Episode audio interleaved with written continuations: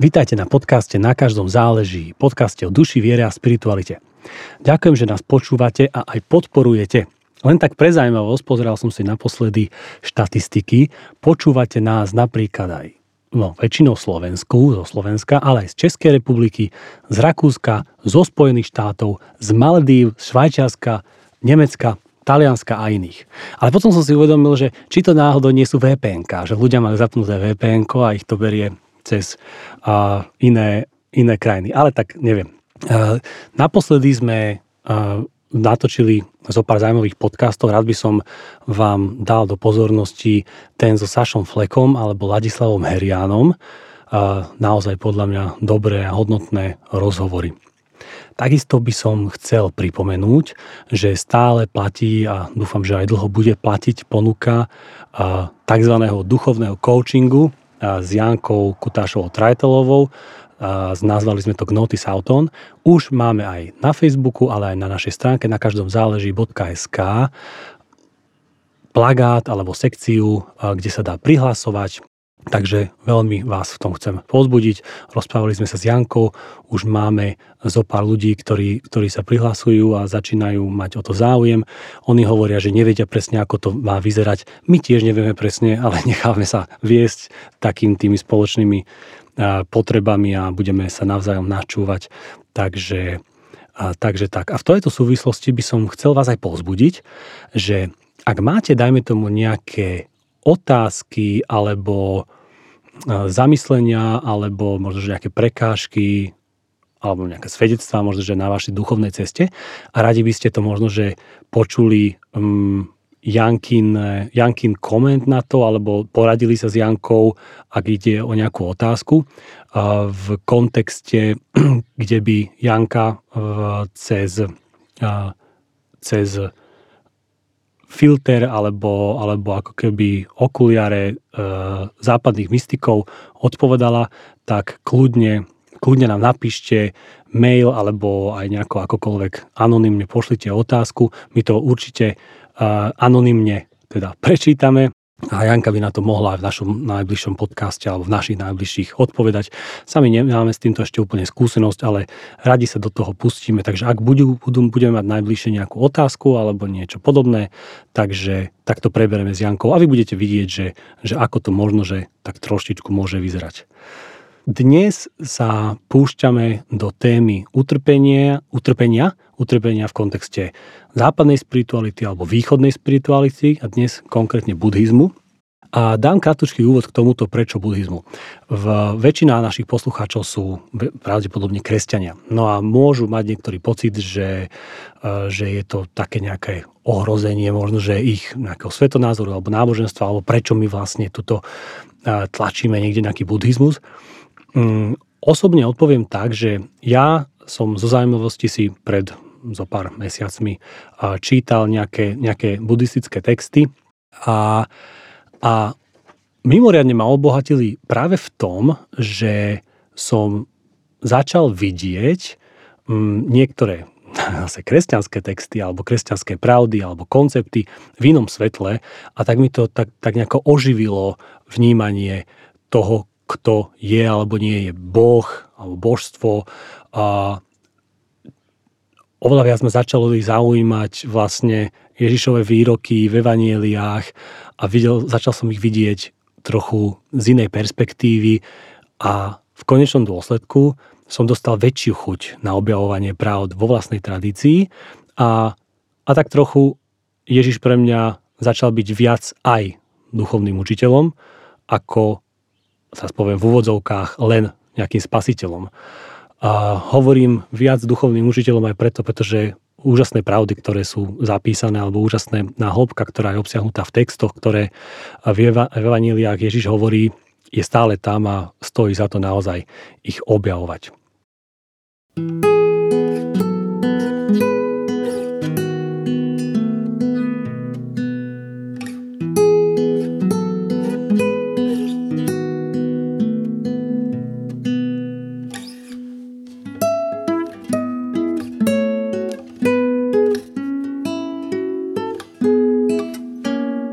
Sme tu dnes s Jankou Kutašovou Trajtelovou, ale aj Michalom, uh, je manželom. Kutášom. Dobre. Uh, Michal, ty si ešte na našom podcaste nebol. Mohol by sa nám trošičku predstaviť, kto si, čo robíš? Dobrý deň, tak ja som teda Michal Kutáš a uh, v minulosti som uh, Janku som spoznal tak, že sme obidva učili spolu na univerzite, Trnavskej univerzite, uh, kde som bol vlastne 9 rokov som učil, vrátam tam aj doktorantské štúdium a tam som učil teda iné predmety ako Janka, najmä logiku a také vedecké predmety, ale mali sme potom ku koncu už aj taký predmet uh, o spiritualite, aj s našim kolegom Reginaldom Slavkovským, ktorý, lebo nás všetkých zaujíma spiritualita. No a možno preto si ma zavolal dnes, lebo som sa v minulosti zaujímal intenzívne o buddhizmus. Nebol som síce buddhistom, ale ale čítal som sútry a všelijaké texty, texty buddhistické. Momentálne uh, som uh, v účtovníckej firme a pracujem tam. Mm-hmm. Tak a nie buddhistickej účtovníckej firme? Nie, nie, nie. ne, neutrálne.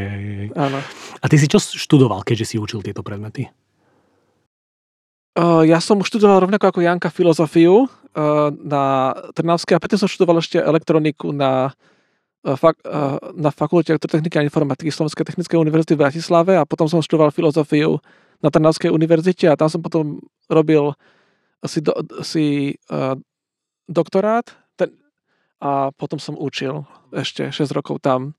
Potom som ešte chvíľočku učil taký vedľajší úvezok na právnické, kde som učil logiku. Momentálne ale neučím nikde.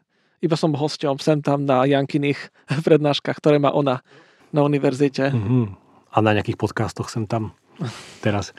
Dobre, ďakujem pekne, Michal. Uh, Janka, približ nám trošku, prosím ťa teda, že uh, ako sa ideme čím dnes zaoberať. Nejdeme sa zaoberať celou východnou spiritualitou a utrpením, ale len časťou, ty povieš ako. A potom ja by som vám nechal Michal a Janka tiež taký ten, že pojmeme to ako taký slobodný rozhovor, že vy ako ste zvyknutí tiež, či si skákať alebo neskákať do reči, alebo kto komu kedy dá slovo. Dobre? to vy sa tiež dohodnite a báme sa ako na káve. Dobre. Takže Janka, ako to teda, čo ideme dnes robiť? Dobrý deň všetkým, ďakujem Gabriel. Tak e, nás napadla taká myšlienka predstaviť niektoré inšpiratívne motívy alebo témy z buddhizmu a snáď neskôr aj z iných náboženstiev, východných náboženstiev. Poslucháčom práve kvôli tomu, že ako si spomínal, môžu skutočne prehlbiť, obohatiť a priniesť také nové svetlo, ktoré pomôže vidieť moje vlastné náboženstvo, moje vlastné presvedčenia, moje vlastné viery a takisto moju vlastnú skúsenosť, čo zdôrazňujem, slovo skúsenosť, v širšom svetle, v inom svetle a možno, že v, širši, v širších nejakých perspektívach.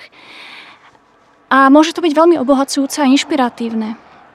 Tak toto je taká intencia, ktorú máme. A utrpenie asi preto, táto téma vyplynula tak e, spontánne, práve kvôli tomu, že utrpenie je dôležitou témou v kresťanstve, ale utrpenie je dôležitou témou v buddhizme, čiže tu je taký styčný bod, hoci v každom z týchto náboženstiev je uh, trochu iný dôraz, alebo sa kladie trochu iný dôraz a takisto je iná cesta von uh, z, z utrpenia, z bolesti a inak uh, sa k nemu pristupuje. Inde sa kladie dôraz, ako som povedala. A bolo by možno zaujímavé uh, si, si, si, si skúsiť nejak priblížiť alebo porovnať tieto dve koncepcie a v čom teda môže buddhizmus našu perspektívu obohatiť. Myslím si, že keď sa človek si už len vygoogli, že o čom je buddhizmus, veľmi rýchlo narazí na to, že čo hovorí buddhizmus o utrpení, aj keď veľmi len tak môže, že povrchne si to stihne prečítať, ale, ale hneď je tam utrpenie, sa hovorí sa o utrpení hneď. Ale kresťanstvo môže, že neviem, či je úplne tak explicitné jasné, že tak kresťan hovorí o utrpení toto a toto. Máme veľmi veľa Biblii najmä, hej, že veľmi veľa textov, ktoré tak alebo inak explicitne alebo implicitne pojednávajú o utrpení, ale teda teda je to asi rôzne. Ako, ako, to, ako to ty vidíš, Janka? Ako, ako to porovnávaš? Alebo môže, môžeme začať tým buddhizmom, keďže kresťanstvo trošku mm-hmm. viac poznáme. Mm-hmm. Dobre, tak možno, že začneme tým, že tak predstavíme v kocke učenie, budhovo učenie, mm-hmm. osobu budhy, budhy. Keď sa budhy podľa legend pýtali, že čím je, nepýtali sa kým je, ale vraj sa ho zvykli pýtať čím je, pretože bol tak enigmatický a... To je aký, prepáč? Taký e, záhadný. Mm-hmm. A, že e, nevedeli ako keby jeho osobnosť uchopiť podľa legend. Tak sa ho pýtali, že čo si, Budha, a, alebo čo si. A on im odpovedal, e, že nie je ani Bohom, a nie je ani anielom, ani nejakou božskou bytosťou, ani sa nepovažuje za zakladateľa nejakého náboženstva, ale sám seba považuje jednoducho za toho, ktorý bdie, ktorý je prebudený, ktorý, ktorý je hore, hej, ktorý mm-hmm. sa prebudil z nejakého sna. Čiže nespí. Čiže nespí. Mm-hmm. Určite všetci poznáme, čo znamená prebudiť sa zo sna, ako niekedy môže byť ten náš sen veľmi reálny a cítime sa veľmi uh, mnohokrát cítime strach a veľmi silné emócie v tomto sne a celá realita je veľmi uh, skutočná, alebo zdá sa veľmi skutočná a veľmi sa nám uľaví, keď sa z tohto sna nejakého zlého prebudíme. Mm. A nielen Budha, ale indická tradícia hovorí, že existuje ešte jeden level prebudenia a to je prebudenie z utrpenia tejto našej reality, ktorý, ktorú hmm. zažívame, tak povediac, v bdelom stave, a to je prebudenie do stavu, kedy človek žije vnútornú slobodu a také odľahčenie. Hmm. Práve vďaka tomu, že sa spoznáva do hĺbky. Hmm. A o tomto druhu prebudenia hovorí Budha, keď hovorí ja som Budha, čo znamená doslova prebudený, pretože koreň tohto sanskritského slova je bud a to znamená prebudiť sa, byť hmm. hore. Že buď, ha, buď. buď Perfektné, áno, buď. Mm-hmm. Takže ináč, ja som, priznám sa, znie to tak veľmi, až, až, až trošku tak mm, arogantne, ale ja som dlho nemal ani vysporiadané v sebe, že, že či ten Budha, že to bola, či je to historická osobnosť. Ako mnohí to nemajú napríklad s Kristom, hej, alebo s Ježišom, tak bola? Uh, nie, nie pochyb, že Budha je historická osobnosť a že to bol tak povediac princ z istého takého menšieho kráľovstva indického, niekde na hraniciach Nepálu a Indie. A nie je pochyb, e, že niektoré tie faktické uh, okolnosti jeho života sú pravdepodobne historickými udalosťami. Napríklad sa takto chápe aj rok jeho prebudenia. A napriek tomu veľmi skoro sa začal jeho život, ako to už býva pri zakladateľoch náboženstiev a náboženských systémoch, sa začal opriadať rôznymi legendami a až takými fantastickými, fantasmagorickými príbehmi. A samozrejme, vďaka tomu do istej miery sa buddhizmus sprístupnil aj ľudovému, ľudovým potrebám a vznikli rôzne formy buddhizmu a dokonca e, sú formy buddhizmu, kde budhu zboštili a pokladajú za akúsi božskú bytosť, modlia sa k nemu, sú tam rituály, prinášajú obety a je tam celá nejaká vrstva kňazov a celá nejaká taká tá plejada Um, cirkevných hodnostárov buddhistických, čo sa dosť ponáša na, napríklad na nejaké katolické procesie, ktoré poznáme z nášho prostredia. Napriek tomu, že teda, teda treba zdôrazniť, že Budha výrazne hovoril, že on nie je ani Bohom, ani božskou bytosťou, on je len prebudený a on sám seba považoval, a to je veľmi dôležité zdôrazniť, za terapeuta. Lebo on pokladal tú ľudskú skúsenosť, ktorá sa neustále stretáva za utr- e, s utrpením a s bolesťou. Uh, za, uh, on pokladal túto situáciu, uh, videl, že treba riešiť. A diagnózou bol život, ktorý je plný bolesti a jeho liekom bola osemdielna cesta a diagnostika, čiže diagnostikoval príčinu ocho- ochorenia a tou príčinou ochorenia je túžba, žiadosti alebo inak, ak chceme našim slovníkom súčasným pohyby nášho ega. Hmm. Dobre. Ešte predtým, ja som raz niekde počul a, vlastne ten príbeh toho budu, že ako on bol áno, že princom, Mm, to a ako to celé príbeh. pre, prišlo až k tomu stromu a tak ďalej. Mhm. Mohli by ste niekto z vás to nejako... To je taký pekný príbeh. Ideš, Miško, ty? Janka spomínala, že tam vzniklo aj veľa legend a teraz rovnako podobne ako v kresťanstve sa skúma, skúmajú rôzni odborníci e, kresťanské texty, Bibliu a všeli, všeličo, tak aj tam je takýto výskum prebieha a zistujú, že nakoľko je pravdepodobné, že to bolo takto a podobne. Tak mnoho z tých, e, z toho, z toho príbehu, čo možno budem hovoriť, je legenda, ale niečo sa snaží zobraziť, tá legenda. Takže uh, to už nejako spomínala, že sa to berie tak, že bol to vlastne princ, syn kráľa, ktorý vyrastal v prepichu a že jeho král bol uh, Otec? vlastne, Nie? Jeho otec? áno, jeho otec, aj král, bol vlastne um, vedel z takého proroctva, eh, keď jeden eh, taký svetec prišiel po narodení Budhu, tak hovoril, že začal plakať. A on sa ho pýtal, že prečo plačeš? A on sa pýtal, on mu odpovedal, že, že ja plačem preto, pretože tento človek nám akože zvestuje oslobodzujúce učenie, ale ja už tedy nebudem žiť. A že a bol tam proroctvo, že buď bude veľký král, alebo bude e, nejaký taký ako keby mudrc, ktorý, ktorý akože pomôže veľa ľuďom. A ten, a ten král, ten jeho otec sa rozhodol, že, že bolo by dobre, keby bol ten veľký král, lebo on bol tiež veľký král, teda bol král, nebol veľký král, ale a snažil sa mu sa to zabezpečiť tak, že aby jeho život bol dobrý, aby, mal, aby žil v prepichu, aby, aby ničím netrpel a takto ho udržať na tej ceste, eh, aby bol svetsky vlastne úspešný. Ale eh, tá legenda hovorí, že eh, stala sa taká vec, že predsa len sa stretol, nebudem úplne do podrobností zachádzať, stretol sa, sa s takými faktami nášho života, veľmi podstatnými súčasťami života vo svete, ako je choroby, choroba, potom starnutie a smrť. A toto je niečo, čo sa mu snažil uh, ten jeho otec uh, skrývať, aby sa práve nezačal za- zaoberať uh, takýmito otázkami po zmysle a utrpení. Ale stalo sa, že, sa, že, že uvidel človeka, ktorý bol chorý, uvidel človeka potom na ďalšej, lebo si vynútil prechádzky od svojho otca, že chcel vidieť svet mimo paláca, kde ho predtým akože držal podľa legendy. A potom uvidel aj mŕtvého človeka. A spýtal sa svojho sluhu, ktorý, ktorý ho tam sprevádzal, vozataja, ktorý riadil voz, že, že, že aký divný človek, že prečo leží akože na, na ulici.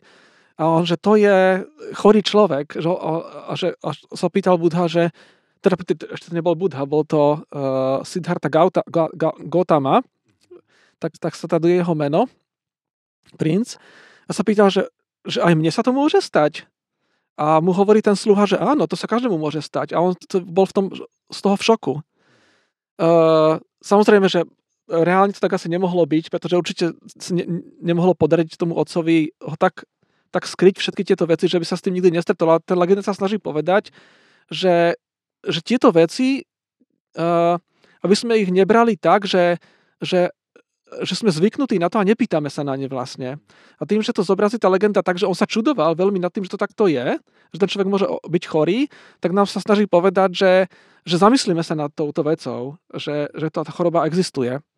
Podobná vec sa stala aj s človekom starým, že videl tam človeka, ktorý bol zošuverený, už ohnutý, o palici a zapýta, že čo, čo s ním je. A zase mu hovorí, že je starý a že mu to, to sa stane s každým z nás. Zase šok. A potom videl mŕtvého človeka a tam sa to opakovalo. Takže, uh, takže tá legenda hovorí, že, že on, sa, on, on ako keby natoľko si uvedomil prítomnosť týchto vecí, že sa pýtal, ako sa tohto dá zbaviť. Lebo v Indii bola taká predstava, taká tradičná predstava, že, že človek žije veľakrát, že sa znovu zrodzuje, reinkarnácia, a, ale tie, tie životy ľudské a dajme tomu zvieracie, tak tie obsahujú utrpenie. A pre nich bola skôr otázka, ako, uh, ako sa z toho kolobehu vymaniť a zbaviť sa toho utrpenia, ktoré sa neustále opakuje. No, to už, už pred Budhom teda, hej? Toto. Áno, áno, áno, áno. Už pred Budhom tam boli askéti a rôzni takí duchovní učiteľia, ktorí sa snažili takisto o to isté, čo Budha. A tá myšlienka bola prítomná v, v Indii. Takže to je jeden z takých ich cieľov, je vlastne zbaviť sa utrpenia. Pre nich tá smrť nie, nie je koniec, čiže tým pádom to, ona nás toho nezbaví automaticky, ako sa verí, verí, dajme tomu, že v nejakom materializme. Ale zároveň to ani není tak, že by sa, že, že keď človek pôjde, dajme tomu, do neba, čo je u nich možné, že to nebo by bolo, muselo trvať navždy. Čiže tým sa to otázka stále vystáva, že keď sa potom znovu zrodí ako človek, ten boh, čo predtým bol bohom, tak potom čo bude robiť s tým utrpením? A ten kolobeh vyzerá byť ako taká trochu nezmyselná vec, že prečo chodíme stále dokola. Takže tá otázka bola, ako sa vymaniť z toho kolobehu, ktorý obsahuje toto utrpenie. A on sa potom sám teda uh, štvrté videnie, ktoré mal, bolo videnie askétu a tam si uvedomil, že toto by bola cesta, takto sám skúmať, sám hľadať a nájsť. Ak sa dá, cestu vlastne z toho utrpenia a tak odišiel od svojej ženy, od malého syna. Už mal takto rodinu? Áno, mal už rodinu, čiže on vlastne on vlastne zažil tie veci, čo človek zažíva, mm. Čiže, svetský človek. Milí poslucháči, keď aj máte rodinu, je stále šanca. no, pardon, dobre, späť. Dobre. A čiže on vlastne, on mal manželku, mal, mal dieťa, zažil pôžitky a tak ďalej, všetky tieto veci, vedel, aké to je, mal akože e, dobré, dobré podmienky materiálne, ale neuspokojovalo ho to. Neuspokojovalo ho to a stal sa e, hľadačom, išiel k učiteľom, ktorí ho učili meditácii, tam trávil roky a potom, keďže e, mu to nestačilo, v tom zmysle, že stále pocitoval, že nejaké utrpenie stále existuje, napriek tomu, že už som dosiahol nejaké hlboké stavy meditácie a že sa nejak zmenil, stále ešte to utrpenie neskončilo úplne. A preto sa, sa pýtal tých učiteľov, že či to už je všetko a postupne došiel vždy do bodu, že oni povedali, že to je všetko, čo ja viem naučiť. A on si povedal, že mne to nestačí, idem ďalej. Mal takých dvoch známych učiteľov a potom, potom si povedal, že to nestačilo stále, lebo stále ešte utrpenie pocitoval nejaké v sebe tak iš, stal sa asketom a videl asketické praktiky, ktoré boli veľmi tvrdé, ale ani toto neviedlo vlastne k tomu, že by toto utrpenie skončilo, že, že to popíranie tela a ako keby ubližovanie telu alebo uh, nejaké vyhľadovanie tela neviedlo tiež ku koncu utrpenia, tak uh, ho napadla myšlienka také strednej cesty, že nebyť ani pôžitkár, to sa oddáva tým pôžitkom ako by bezbreho, a na druhej strane nebyť ani nejaký askéta, ktorý sa snaží vyhnúť všetkému, čo je príjemné, ale taká stredná cesta medzi tým, že byť dostatočne ako keby zdravý a e, zabezpečený, aby som, nebol, aby som netrpel, nebol som chorý a podobne. A na druhej strane ani sa neodávať pôžitkom, aby som ako keby sa v tom nestratil a nebol som závislý od tých pôžitkov a podobne. No a potom je tam ten príbeh o tom, že ako sa posadil pod strom e, pod strom a tam vlastne dosiahol toho už konečného e, pre ňoho konca utrpenia, kde e, došlo k tomu oslobodeniu a k tomu prebudeniu, o ktorom hovorila Janka. Hmm. To ale to tiež asi nebolo tak, že si sadol, že, že vieš, že ktorý to je strom a my si sadneme, že, že to ten strom stane, vlastne až tak nešlo. Áno, ale, ale, že on tam nejako meditoval. Alebo nejako sa áno, meditoval, áno, meditoval. To, bol, to bola prax, ktorú už ovládal, ktorú sa naučil u tých uh, učiteľov a rozhodol sa v tej meditácii, že taký jeden z tých príbehov je, že nevstanem odtiaľ, to dokiaľ nedosiahnem osvietenie, aj keby som mal zomrieť. Dokiaľ nedosiahnem to prebudenie.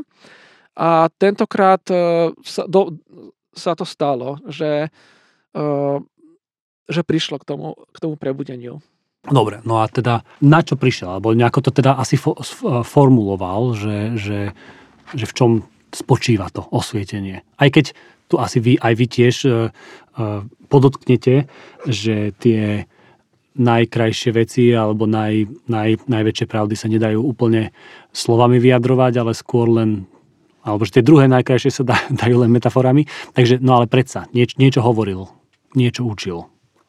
K čomu došiel? Neviem, môžem sa ešte kratučko vrátiť k tomu, čo si spomínal, že teda máme šancu ešte, keď máme rodinu, hej, ísť a sadnúť si niekde pod nejaký strom a meditovať.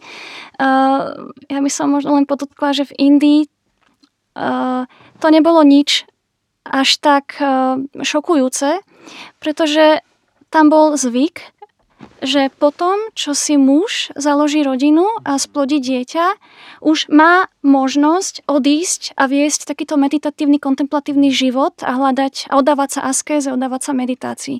A takisto Budha uh, nešiel proti tej tradícii, on naozaj od, odišiel No, Mich- Michal vyjadril gestom, Janko, že by ju dokonca trošku opravil, tak poď na to, Michal.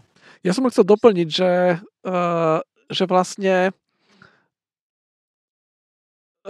takáto tradícia, že, že, že, ten, že ten človek, ten otec rodiny, že, že sa venuje ako keby v staršom veku uh, takým nábožen, náboženskej ceste, tak ona stále ale uh, to, to, sa, to sa považovalo za niečo také ako keby vhodné pre človeka, ktorý už, že dajme tomu, že tie deti vyrástli a že už ukončil takýto ten hlavný svetský život.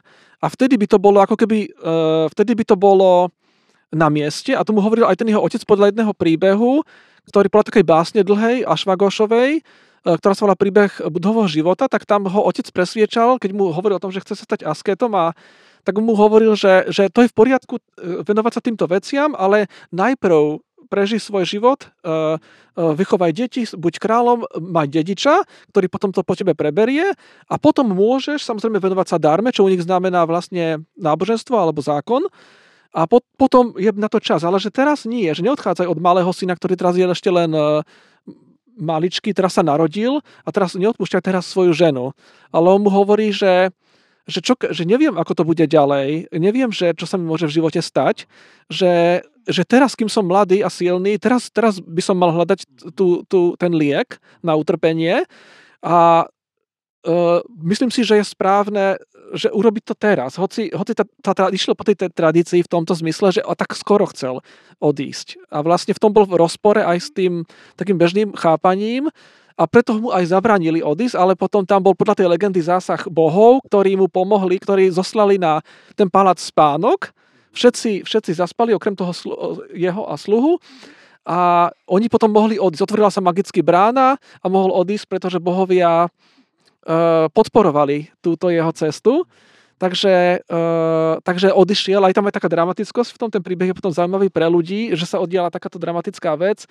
On napriek tomu zákazu otca odišiel a vlastne cítim aj to riziko, ktoré na seba zobral, že zbavil sa, dá sa toho zaistenia toho bežného života, ktorý mal a vyšiel niekde do lesa, nič o tom nevedel a tam nejakému lovcovi daroval svoje drahé šaty a vymenil si, si s ním tie šaty a stal sa proste, stal sa proste tým e, nejakým žiakom tých mhm, učiteľov. Mm-hmm, mm-hmm. A mne to napadá ešte, že aj v západnom svete podľa mňa máme celkom takú obdobu tohto, že tiež mnoho otcov rodín, keď dajme tomu založia rodiny, majú malé deti a tiež sa niekedy potom zrazu vydajú na cestu, ale inú, napríklad užívania si života. Vieš, že, že nie, niekedy aj takto je to. Ale dobre. Áno, áno, áno. Tak poďme teda ďalej, že čo, čo, čo, čo bolo ďalej. Alebo... No a ešte zasaďme to do nejakého časového rámcu. Mm-hmm. Je to, to, e, je to približne tak asi po, pol tisíc ročia pred našim letopočtom. Mm-hmm. Okolo roku 500 pred našim letopočtom mm-hmm. sa približne uh, odohrával život. Uh, život Budhu. Ne, Jeho... Neviem sa to úplne presne, ale sú o tom nejaké dišputy, ale je to približne takýto Mm-hmm. Takéto obdobie. Uh, niektorí historici udávajú rok jeho prebudenia 523 pred mm-hmm. našim mm-hmm. letopočtom. Mm-hmm. Tak Dobre, takže zhruba 500 rokov mm-hmm. pred, mm-hmm. pred našim letopočtom, pred Kristom. Mm-hmm. Áno. No, čo ďalej? Alebo na čo prišiel? No, jedna vec bola tá stredná cesta, ktorá mm-hmm. by som možno k tomu ešte povedala, že on si uvedomil, že obe tie extrémy, či už život v prepichu, a kedy môže mať čokoľvek, čo si zmyslí a v podstate žije veľmi uh, bez, neproblematickým životom a, a rovnako aj život takej uh, veľmi prísnej askéze, že vraj on bol v tej askéze naozaj dobrý že vraj sa vyhľadoval až na stav takej kostry a mal veľkých obdivovateľov, pretože nik nebol v tej askeze taký dobrý ako on, ktorí ho potom, čo prerušil askezu, opustili, pretože si hovorili, že ako mohol. Piati, piati žiaci, Piati žiaci. sa k nemu pridali počas toho obdobia askézy. A on si uvedomoval, že tieto extrémy obe vyživujú ego. Hej, tú sebastrednú orientáciu, ktorú práve potrebujeme prekročiť, aby sme prišli k tej vnútornej slobode, k tomu osvieteniu. Ako to vtedy volal, prepáč, že ti skáčem to Mhm. mm-hmm. Vieš, asi nepoužíval, že ego alebo nejaký hinduistické slovo pre ego. Čo používal? On Ne? by povedal, že to nevedie k tomu ukončeniu utrpenia. Asi, že, Aha, aha, aha. že tá cesta toho, že nechcem, sa, nechcem žiadne pôžitky, mm-hmm. lebo sa bojím, že tie pôžitky vlastne Ma pohltia? ma pohltia mm-hmm. a Mhm. budú ma stále držať v, tej, v tom cykle znovu zrodzovania sa v tom svete, lebo ja vlastne chcem svet v tých pôžitkoch, tak tá, že tá cesta, e, ktorá je tvrdá a bolestivá, tá cesta askézy, že tiež nevedie k tomu cieľu, podobne ako tá, tá cesta, že sa, že sa podávam tým lákaniam a že každé lákanie, alebo väčšinou mu podľahnem a robím to, čo to lákanie chce. Že to bolo také zjavné, samozrejme, že keď sa, keď sa odávam tomu, čo ma láka, že to asi nebude viesť k nejakému duchovnému cieľu, ale už nebolo také zjavné, že keď sa snažím tým pôžitkom vyhnúť úplne, takže takisto, takisto to nevedie k tomu cieľu. Mhm. Ešte sa používa takisto a, slovo lipnutie. A asketa takisto lipne a na tom pôžitku z toho, že ma obdivujú, aký som ja dobrý asketa a aký som ako keby silný v seba disciplíne. Tam sa veľmi ľahko sklzne, Tam sa veľmi toho, ľahko sklzne, tak ako v, aj v iných uh, duchovných skúsenostiach sa môže veľmi ľahko sklznúť späť uh, k takým tým sebastredným uh, tendenciám, uh, seba obdivným, Mhm, mhm. ktoré... Že aj v našich náboženstvách to podľa mňa Presne máme západných, hej, že, Presne tak. že, že, že ľudia, ktorí sa majú pocit, alebo že proste sa tvária oveľa duchovnejšie, možno, že ako sú, alebo že v, tom, v tej komunite e, náboženskej, ktorej sú, tiež vedia, že ktoré, ako keby, aký typ chovania im zabezpečí väčší, možno, že obdiv. A samozrejme, ja verím, že to nerobia vedomé, ale ľahko sa to práve stane, hej, že zrazu, zrazu si hráme svoju hru. Presne týmto tak. tam je ten jazykom. cieľ, tam je ten cieľ vlastne nejaký duchovný cieľ a berie sa to tak, že keď dajme tomu, že mám čo najmenej vlastníctva, čo je do určitej miery správny, asi, asi správna metóda, že tým je to lepšie. A je taký príbeh, taký, taký vtipný príbeh z indickej e, tradície, že boli asketi dvaja, ktorí e, sa začali hádať o tom, že kto má, oni mali obidvaja len bedrové rúška, nevlastnili nič, začali sa hádať o tom, že kto má menej hodnotné, že ja mám len z kože a ja mám len z hentoho. Takže to je také, to len tak ilustruje to, že človek môže že ten, že ten prostriedok, že mal mať čo najmenej vecí, sa môže stať príliš dôležitým, príliš dôležitým pre neho a to potom samozrejme nevedie k tomu, e, o čo tam ide. Niekedy tak vtipne sa hovorí e, o buddhizme, že aj tam môže nastať čosi ako lipnutie na nelipnutí samotnom. Mhm, mhm, že, alebo že ten, alebo že ináč, že ten boj samotný proti tomu, čomu bojem, dajme tomu bojujem proti Mhm. Vlastníctvu niečoho, alebo No. že energiu, ktorú vlievam do nevlastníctva a podobne, že sama o sebe sa stane možno, že tým niečím, čo uctievam, alebo hej, že čo tak. meriam. Mhm, Mhm, mhm. A čo, mi, čo je potom prekážkou. Hmm. Takže asi preto, preto to middle way, preto tá stredná cesta. Tá stredná cesta. E, Preto, a tam je ešte taká pekná myšlienka, že, že on, on potom už hovoril, keď hovoril k, k svojim ako keby nasledovníkom, že nie každý príjemný pocit, alebo nie všetko, čo je príjemné, je nutne zlé. Že stavy, ktoré dosahujeme v meditácii, pokiaľ, e, pokiaľ ako keby tam nie je nejaká negativita, že to, to nie sú zlé stavy. Keď, sa, keď, keď napríklad človek medituje a cíti, sa, cíti radosť, že to nie je samo o sebe zlá vec. Iba to není ako keby cieľ. Čiže uh, snažiť sa ako keby, že to popriť to telo, to takisto nie je ako keby cesta mimo toho sveta podstate. Takže to ocenenie je také, že, že, že je to v poriadku, keď sa cítim dobre, pokiaľ to nie je ako keby nejak spojené s niečím zlým, tak, tak to je taká, taká pekná myšlienka, ktorá je taká inšpiratívna, by som povedal, pre ľudí aj mimo buddhizmu, že uh, tá radosť, ktorá, nie, ktorá je taká čistá, uh, je dobrá vec, že je, že je dobré byť šťastný, pokiaľ to šťastie nevyplýva z toho, že sa škodradosne teším, z toho, že niekomu sa niečo stalo, alebo uh, že, sa, že ma teší sa hnevať na niečo. Pokiaľ to je radosť, ktorá nie je spojená s takouto negativitou, tak tá nie je sa, nič zlého.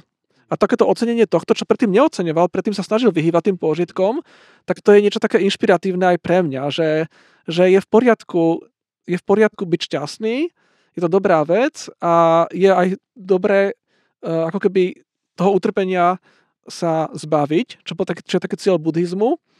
Uh, to, je, to je taká pekná myšlienka, by som povedal.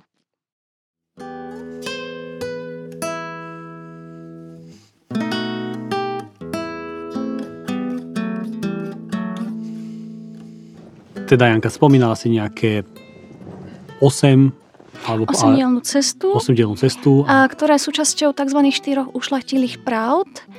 To sú základné piliere budhového učenia. Tieto vraj, na tieto vraj prišiel v tom okamihu meditácie, alebo teda prebudenia po meditácii, takej tej najdlhšej, čo mal pravdepodobne.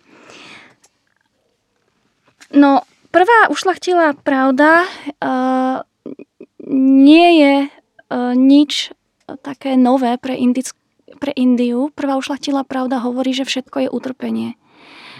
A v Indii už dávno e, táto, tá, tá, táto univerzálna pravda bola známa. Dokonca religionista Mirsa Eliat hovorí o tom, že India, uh, India priniesla svetu tzv. univerzálny objav utrpenia dávno pred Budhom. Ako Miško hovoril, uh, boli mnohé školy, boli mnohé pokusy, bolo tam mnohý, mnoho potulných asketov, mudrcov, jogínov, um, brahmanov, ktorí nejakým spôsobom hľadali odpoveď na to, ako sa vymeni, vymaniť z bolesti a utrpenia. A v čom však bol Buddha taký revolučný, uh, to doplním, uh, ešte mimo tých ušlatilých práv, som aj chcela povedať. On napríklad vôbec neuznával kastovný systém, čo bolo veľmi revolučné v jeho dobe. Pre ňoho každý mal rovnaký prístup k týmto pravdám a k osvieteniu. Každý mohol zažiť prebudenie a vyslobodiť sa z utrpenia. Čo bola veľká vec. A takisto uh, ešte za jeho života sa k jeho učeniu pridali dokonca ženy. Nebola to len záležita, výslovná záležitosť mužov, ale ženy takisto mali možnosť prísť k osvieteniu, k oslobodeniu ako aj muži také dve veľké veci na, na ten čas, hmm. na tú dobu. Veľmi veľa, ja si tu píšem mnoho poznámok takých heslovitých, veľmi veľa paralel, lebo tak ja som kresťan a veľmi veľa paralel neviem nevidieť naozaj ano. s Ježišom historickým. Áno. Ale tie si možno, že prečítam na konci. Super. Napadajú, hej, hej. Ale kľudne aj, aj mhm. teraz, keď uh, cítiš. Napríklad, už len keď Michal hovoril o tom, ako prišiel prorok alebo niekto oznámiť, že má sa narodiť niekto veľký. Mm, Zachariáš. Nejaký mystik alebo niekto, kto cíti, hej, že, že, že niečo sa ide diať, že, že, alebo že, alebo že t, to, to, ten Boh, dajme tomu, hej, ja hovorím ten Boh preto, lebo sa snažím nejako neutrálne vyjadrovať, ale že Boh dá vedieť uh, dá vedieť cez aj nejakých iných poslov, že pozor, tuto je niekto, že ide, niekto prichádza. Že, že, že pozor, buďte bdeli, niekto prichádza, pripravte mu cestu. Napríklad v Biblii, hej, to bolo ako Zachariáš pred Ježišovým narodením. A podobne, keď sa... Simeon. Áno, alebo Marínej sestre, ako sa za, zachvelo dieťa v, v bruchu, v lone, áno, mm. a, a tak ďalej. Potom dajme tomu to búranie konvencií, ako si, alebo ja to aspoň tak nazývam, ale ako si spomínal aj Michal. A napríklad, keď sa bavíme o tom sociálnom rozmere, že neuznával kastový systém, čo vtedy bolo, aspoň myslím, že sociálna alfa omega. A takisto pre Ježiša bola taká tá alfa omega v, pre Židov, bol zákon a, a teraz nedostneš sa menštruujúcej ženy, lebo je, lebo je nečistá a tak ďalej, a tak ďalej, a tak ďalej. A všetko toto on búral tiež. Čiže niečo zase, že vidíš, ponad alebo poza. Vidíš meta, že to, čo je, to, to, čo je hlbšie. Mm-hmm. A zase potom ešte také, také posledné, teraz začal, čo sme sa bavili, že sa pridávali ženy. A ženy boli akože vyjadrovali, alebo zohrávali dosť, myslím si, že vážnu a veľmi dôležitú úlohu mm-hmm. v Ježišovej službe. Mm-hmm, no a dobre, môžeme ísť ďalej. Ďakujem. Mm-hmm. Ďakujem za moje intermecu. Mm-hmm, a ďakujem aj my. a ja som tiež, tiež mi naskakovali na také podobné paralely aj mi naskakujú, keď nad tým uvažujem. Um, tak tá prvá ušlachtilá pravda znela všetko je utrpenie. Prečítame aj taký kúsok z tej, z tej hlavnej sútry. Dajme tak, trošku kľudne. Taký zaujímavý. Môžeš, Miško, ty, keď uh-huh. chceš. Nemusí to byť možno celé, môže byť, ale... Môže byť. aby možno poslucháč mal predstavu aj trochu toho textu písaného, to je taký špecifický štýl. To je vlastne, keďže buddhizmus má tiež také viaceré ako keby formy. Jedna z nich e, sa nazýva učenie starších, ktoré sa mu považuje za, za také najstaršie, že ono, každé, každé z tých fóriem tvrdí, že ona je tá práva. Mm, Samozrejme, jasné. to poznáme, mm. ale uh, tie sútry aj pôsobia aj na mňa tak, že sú zrejme možno, že naj, naj, najstaršie. A uh, hlavnými textami tejto školy Teravadovej, ktorá je v Barme, Tajsku, na Sri Lanke, ako, ako dominantná, je tzv. palický kánon, čo je vlastne súbor ich svetých kníh, ale je to v ich prípade oveľa väčší text, než, než, je, než je Biblia. Napríklad to je celá knižnica. To je veľmi veľa ako textu. A tam súčasťou neho sú aj také sútry, čo sú také ako keby uh, rozprávy, v ktorých sa väčšinou Buddha, ale niekedy aj iní, iní jeho žiaci bavia s inými ľuďmi a dávajú im ako keby nejaké uh, dávajú im nejaké poučenie alebo im hovoria o niečom. A v tejto sútre vlastne e, sme vybrali ten kúsoček t- kvôli tomu, že tam hovorí o tom utrpení, čo demonstruje, že tá prvá pravda o utrpení platí. Takže E, má to taký svojský štýl, e, tie sútry, ktoré majú veľa opakovania v sebe a aj takú rytmickosť. A oni sa aj zvyknú aj recitovať v tých, tých krajinách buddhistických a má to možno aj taký význam ako keby pre zapamätanie, je to dobré, tá repetitívnosť, ale má to aj určitú krásu. Takú. Aj taký svojský štýl, dá sa to rozoznať, keď, keď človek už poznáte sútry, tak vie, že toto bude asi Teravadová sútra podľa toho štýlu. Tak kúsoček prečítam. Čo je to teda ušlachtilá pravda utrpenia? Zrod je utrpenie, starnutie je utrpenie, umíranie je utrpenie, strasť a nárek, bolesť, zármutok a zúfalstvo sú utrpením. Byť spojený s nežiaducim je utrpenie a byť oddelený od žiaduceho je utrpenie. Nedosiahnuť priania hodného je utrpenie, v súhrne 5 skupín lipnutia je utrpenie. A čo je žiaci zrod? Zrod akejkoľvek jednotlivej bytosti, v akejkoľvek skupine bytostí, počatie, objavenie sa, znovuzrodenie, zjavenie skupín lipnutia a získavanie zmyslových základní. Tomu sa žiaci hovorí zrod. A čo je žiaci starnutie? Starnutie akejkoľvek jednotlivej bytosti, v akejkoľvek skupine bytostí, zostarnutie, chátranie, vednutie, zvráščenie, miznutie životnej sily a otupovanie zmyslov – Tomu sa žiaci hovorí starnutie. A čo je žiaci umieranie? Odchod akejkoľvek jednotlivej bytosti, v akejkoľvek skupine bytostí, prechod, miznutie, smrť, vyčerpanie času, rozpad skupín a zanechanie mŕtvoly. Tomu sa žiaci hovorí umieranie. A čo je žiaci strasť? To, čo je pri tej či onej strate, ktorú človek utrpí, pri tom či onom nešťastí, ktoré človeka postihne, je strasťou, trúchlením, smútkom, vnútorným žialom, tomu sa žiaci hovorí strasť. A čo je žiaci nárek? To, čo pri tej či onej strate, ktorú človek utrpí, pri tom či onom nešťastí, ktoré človeka postihne, je nárekom, ľutovaním, oplakávaním, bolestným žalovaním a hlasným nariekaním. Tomu sa žiaci hovorí nárek. A čo je žiaci bolesť? To, čo je žiaci telesne bolestivé, telesne nepríjemné, čo je z telesného kontaktu bolestivo a nepríjemne pociťované. Tomu sa žiaci hovorí bolesť. A čo je žiaci zármutok? To, čo je žiaci v mysli bolestivé, v mysli nepríjemné, čo je z myšlienkového kontaktu bolestivo a nepríjemne pociťované. Tomu sa žiaci hovorí zármutok. A čo je žiaci zúfalstvo? To, čo pri tej či onej strate, ktorú človek utrpí, pri tom či onom nešťastí, ktoré človeka postihne, je skľúčenosťou a zúfalstvom, neutešenosťou a zmalomyselnením. Tomu sa žiaci hovorí zúfalstvo. No a takto to ešte v tej sutre pokračuje ďalej, kde prechádza cez ďalšie rôzne formy utrpenia a snaží sa vlastne poukázať na to, že to utrpenie v našom živote je významnou súčasťou a že my sme voči nemu tak trochu otupení zo zvyku, lebo ne, je to pre nás praktické byť voči nemu otupení, aby sme, aby sme mohli tak, tak spokojne žiť. A dokým sa nám to nedeje, tak na to nemyslieť. Čo je na jednej strane je dobrá vec, hej?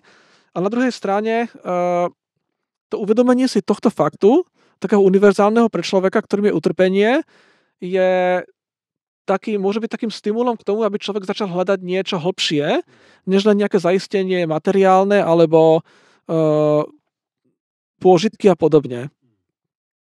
Takže preto vlastne to zdôrazňuje, lebo najprv si uvedomiť kvázi tú chorobu v úvodzovkách a potom človek ako keby uh, má aj motiváciu ju lieč, chcieť liečiť. To je podobné ako keď alkoholík, že najprv si musí uvedomiť, že je závislý, až potom môže sa začať liečiť, lebo, lebo môže chcieť. A to podobne, že uvedomiť si ten problém, ktorým je pre, pre neho utrpenie, je prvým krokom k tomu, aby človek vôbec chcel na sebe pracovať a niečo s tým robiť. Mm-hmm. Čiže nejaká akceptácia a potom Mm-hmm.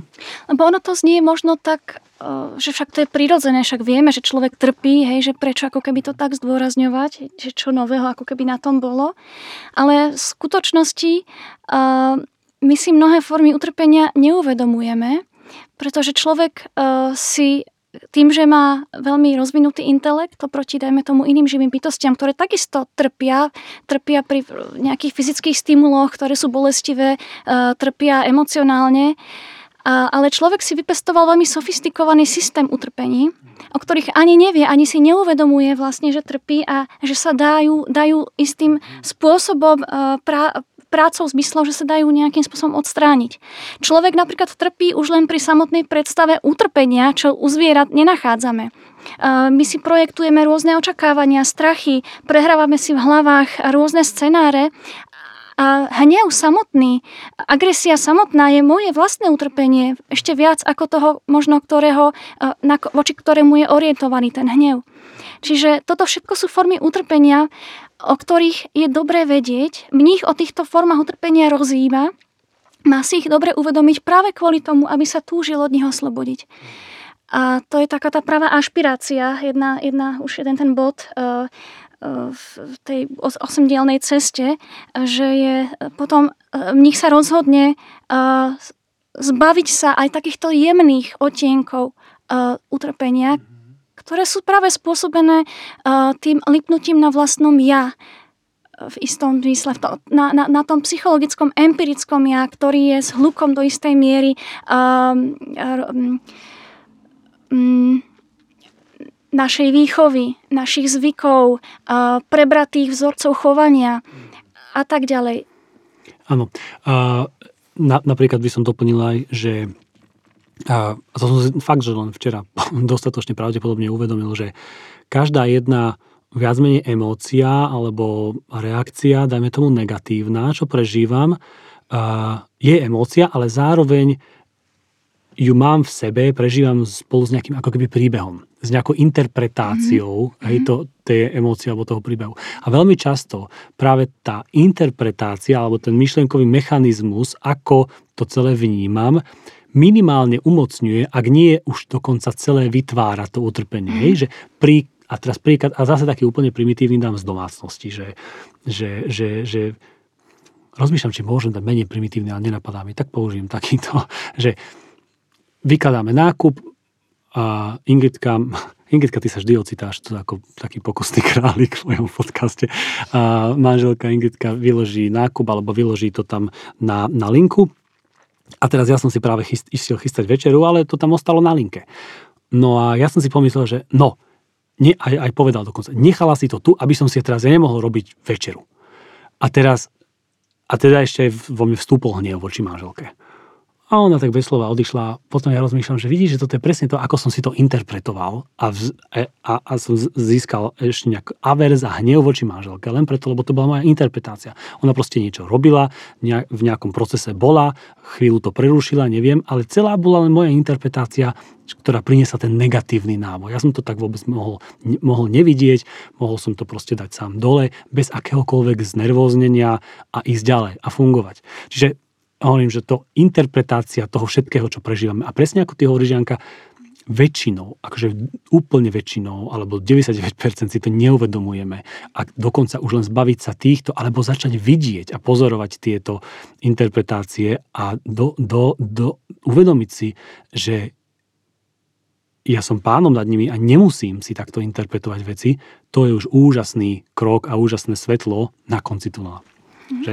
A toto už je vlastne to, čo uh, buddhizmus uh, pozná pod pojmom pravá bdelosť. Uh, bdenie, bdelosť. Uh, v súčasnom slovníku je skôr aktuálny pojem mindfulness, ale v skutočnosti ono to pri, prišlo z buddhizmu a práve z takého seba pozorovania, seba poznávania svojich tých, tých vnútorných hnutí, ktoré aj vidím, pozorujem a zároveň ma prestanú tým pádom ovládať.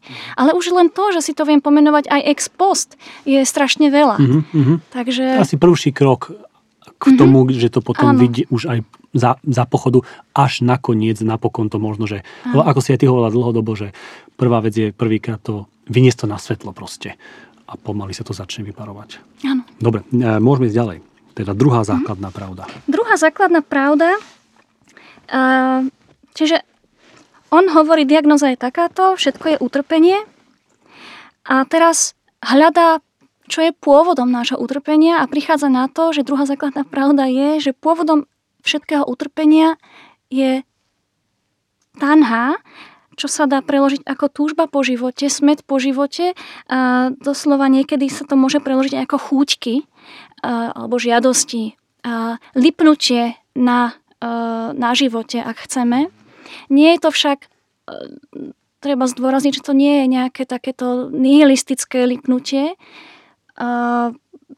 Teda, pardon, nie je to žiadne také nihilistické odmietnutie života ako takého, pretože o, tom, o tom by som sa rada potom ešte aj s Myškom, aj s, s tebou bavila, že buddhizmus rešpektuje ctí život, je tam súcit a tak ďalej.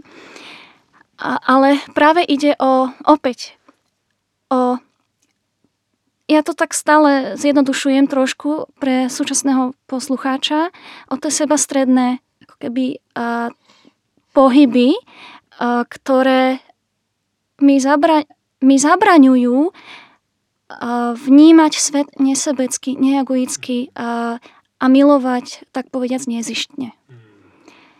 Takže pôvodom strasti je túžba a menuje tri základné túžby. Túžba po zmyselných pôžitkoch, túžba po seba záchove, čo vieme, že z, hľadiska evolúcie je to veľmi, veľmi silná, ako keby silné hnutie v nás a strach zo smrti, strach e, z možnosti smrti je čosi, o čom mnohokrát e, ten buddhistický mních naozaj rozíma a čo naozaj keď pokiaľ prekoná ten strach, tak naozaj sa cíti oveľa slobodnejšie vnútorne, čo je veľmi zaujímavé tiež. To... A to tretie, ešte len do po, poslednú vec, a, a takisto túžba po seba zničení, úniku, hmm. je takisto čosi, čo je negatívne, lebo to nepomôže, hej, opäť ťa, ťa to len za, zamotá do toho kolobehu znovu zrodení, utrpení.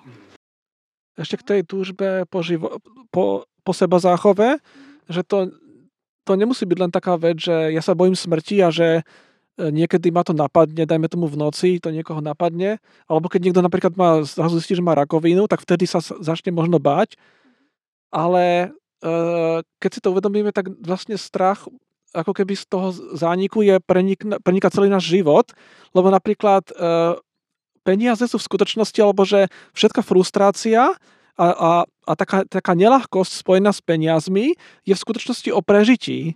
Pretože keď je napríklad uh, uh, že by, že, by, že by som sa bavil s manželkou, že si niečo kúpime a ona chce kúpiť niečo drahšie ako ja. A prečo, prečo mám voči tomu, dajme tomu, by som mal pocit, nejakú averziu, ale to je v skutočnosti strach, že keď to, keď to, keď to, dovediem do dôsledkov, že, že keď, keď teraz kúpime toto, túto drahšiu vec, tak potom budeme mať menej peňazí, ale prečo by mi vadilo, že mám menej peňazí? Lebo si nemôžem kúpiť nejaké veci, ale prečo by mi vadilo, že si nemôžem kúpiť nejaké veci? Lebo to budú veci, ktoré potrebujem a potrebujem ich vlastne v skutočnosti nakoniec kvôli prežitiu. Čiže aj čiže tie peniaze sú v skutočnosti, za nimi sa skrýva strach o prežitie. Uh, nie ani tak veľmi o to, že nebudem si môcť užívať, ale skôr tam je ešte tento strach hlboký, on sa prejavuje vo všetkých našich rozhodnutiach. Čiže uh, to si ani neuvedomujeme, ale mnohým veciam dodáva, dodáva práve tento strach o prežitie, to utrpenie do nich, dovnútra. Hmm. A na to sa dá prichádzať pomaličky, keď človek si trošku tak skúma, hej? Tak, mm. tak skúma svoje motívy. Ak špeciálne kvôli niečomu, kvôli nejakej situácii práve má záujem zistiť, prečo ho toto a toto napríklad tak veľmi trápi. Odporúčam tiež, môže sa zamyslieť niekedy, niekedy nás niečo výnimočne rozhodí alebo rozruší alebo trápi. Rozmýšľať nad tým trošku a sa snažiť e, ísť veci na klb, na koreňa a a potom práve dochádzame často, že k strachu alebo k hambe za odhalenie niečoho, čo napokon za niečo sa ani musíš hambiť a tak ďalej, a tak ďalej. Okay. Mm-hmm. Áno. A tak prejdem tretej, e, tretej ušlachtilej pravde. A, takže mali sme diagnózu, mali sme uh, pôvod ako keby choroby, alebo v čom, je, čo, čom tkvie problém. A teraz ona navrhuje riešenie, alebo aká by mohla byť cesta, tak logicky pokiaľ problémom je túžba, tak riešením bude zničme túžbu, hej? škrtníme túžbu. Čiže oslobodenie od utrpenia hovorí spočíva v odstránení túžby tejto tanha, týchto chúčok alebo uh, tohto lipnutiu na, uh, na živote v tom uh, takom egoickom zmysle by som možno doplnila. A v tomto zmysle samozrejme sú rôzne výklady a sú rôzne interpretácie a ja teda sa budem držať toho, čo sa mi zdalo také, čo, čo, čo mi bolo také blízke, čomu som tak rozumela vnútorne. A, a spomeniem, že opäť uh, religionista Mirsa Eliade tu spomína, že práve kvôli tomu, že Budha celé svoje učenie orientoval na terapiu zvanú utrpenie, čiže ona bola veľmi, to bolo učenie veľmi praktické, mu nešlo o nejaké dobre sformulované slova. Jemu išlo o tú prax a o, o to, aby to bolo naozaj funkčné. A Mircea Eliade hovorí, že práve kvôli tomu Budha zaviedol pojem, a Miško možno nebude súhlasiť s ním, anata. Čiže v podstate on škrtol aj akúsi, akúsi esenciálnu zložku človeka, ak chceme dušu, a, individualitu v istom zmysle, osobu a to, čo je na osobe, ako keby to, čo, čo pre, pretrváva. Pôvodne ten sanskritský názov je Atman, čo znamená duša a v Indii Atman bol v nejakom vzťahu s Brahma, čo je univerzálny nejaký taký až božský princíp. A Buddha teda v tom, to, myslím, že pálís, pálísky kánon uh, udáva už teraz, tam je to slovičko ata, ako namiesto atmanu, ata ako ja, alebo duša. a anata je v podstate zápor toho ja, čiže nie ja doslova. Čiže on nehovorí, už sa nepoužíva slovo ja, ale používa sa slovo nie ja.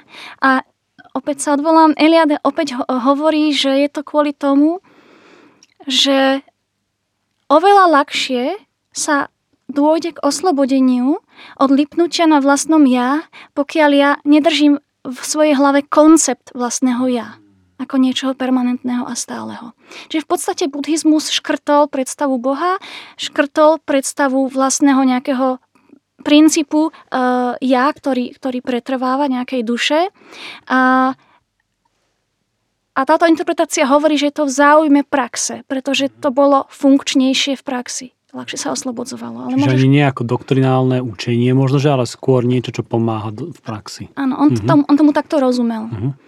A mne to príde mm, celkom také zmysluplné. Uh, takisto, no.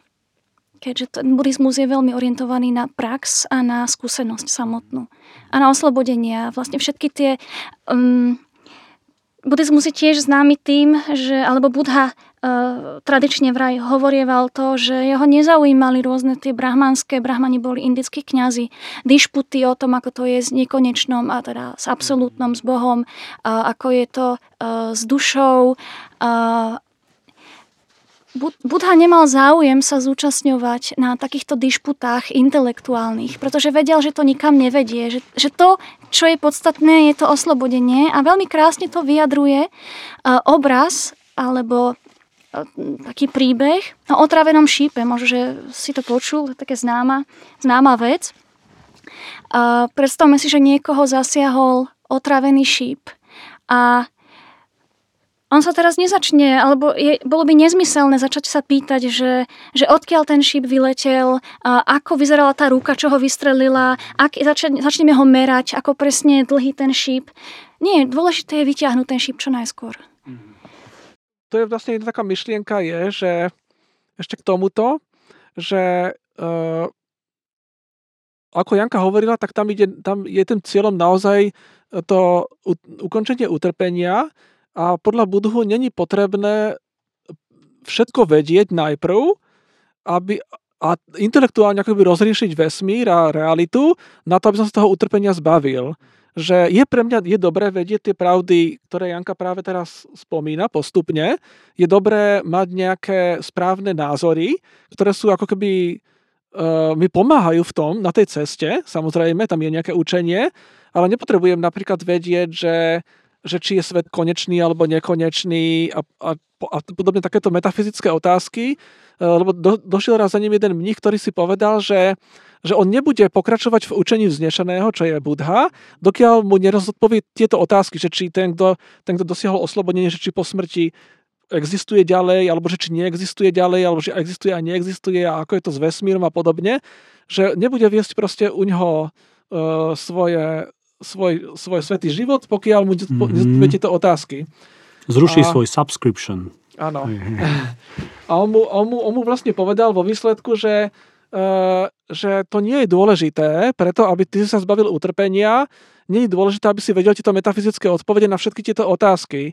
On hovoril, že on vie mnoho vecí, ktoré, ktoré nehovorí, ale nehovorí ich preto, lebo to není treba.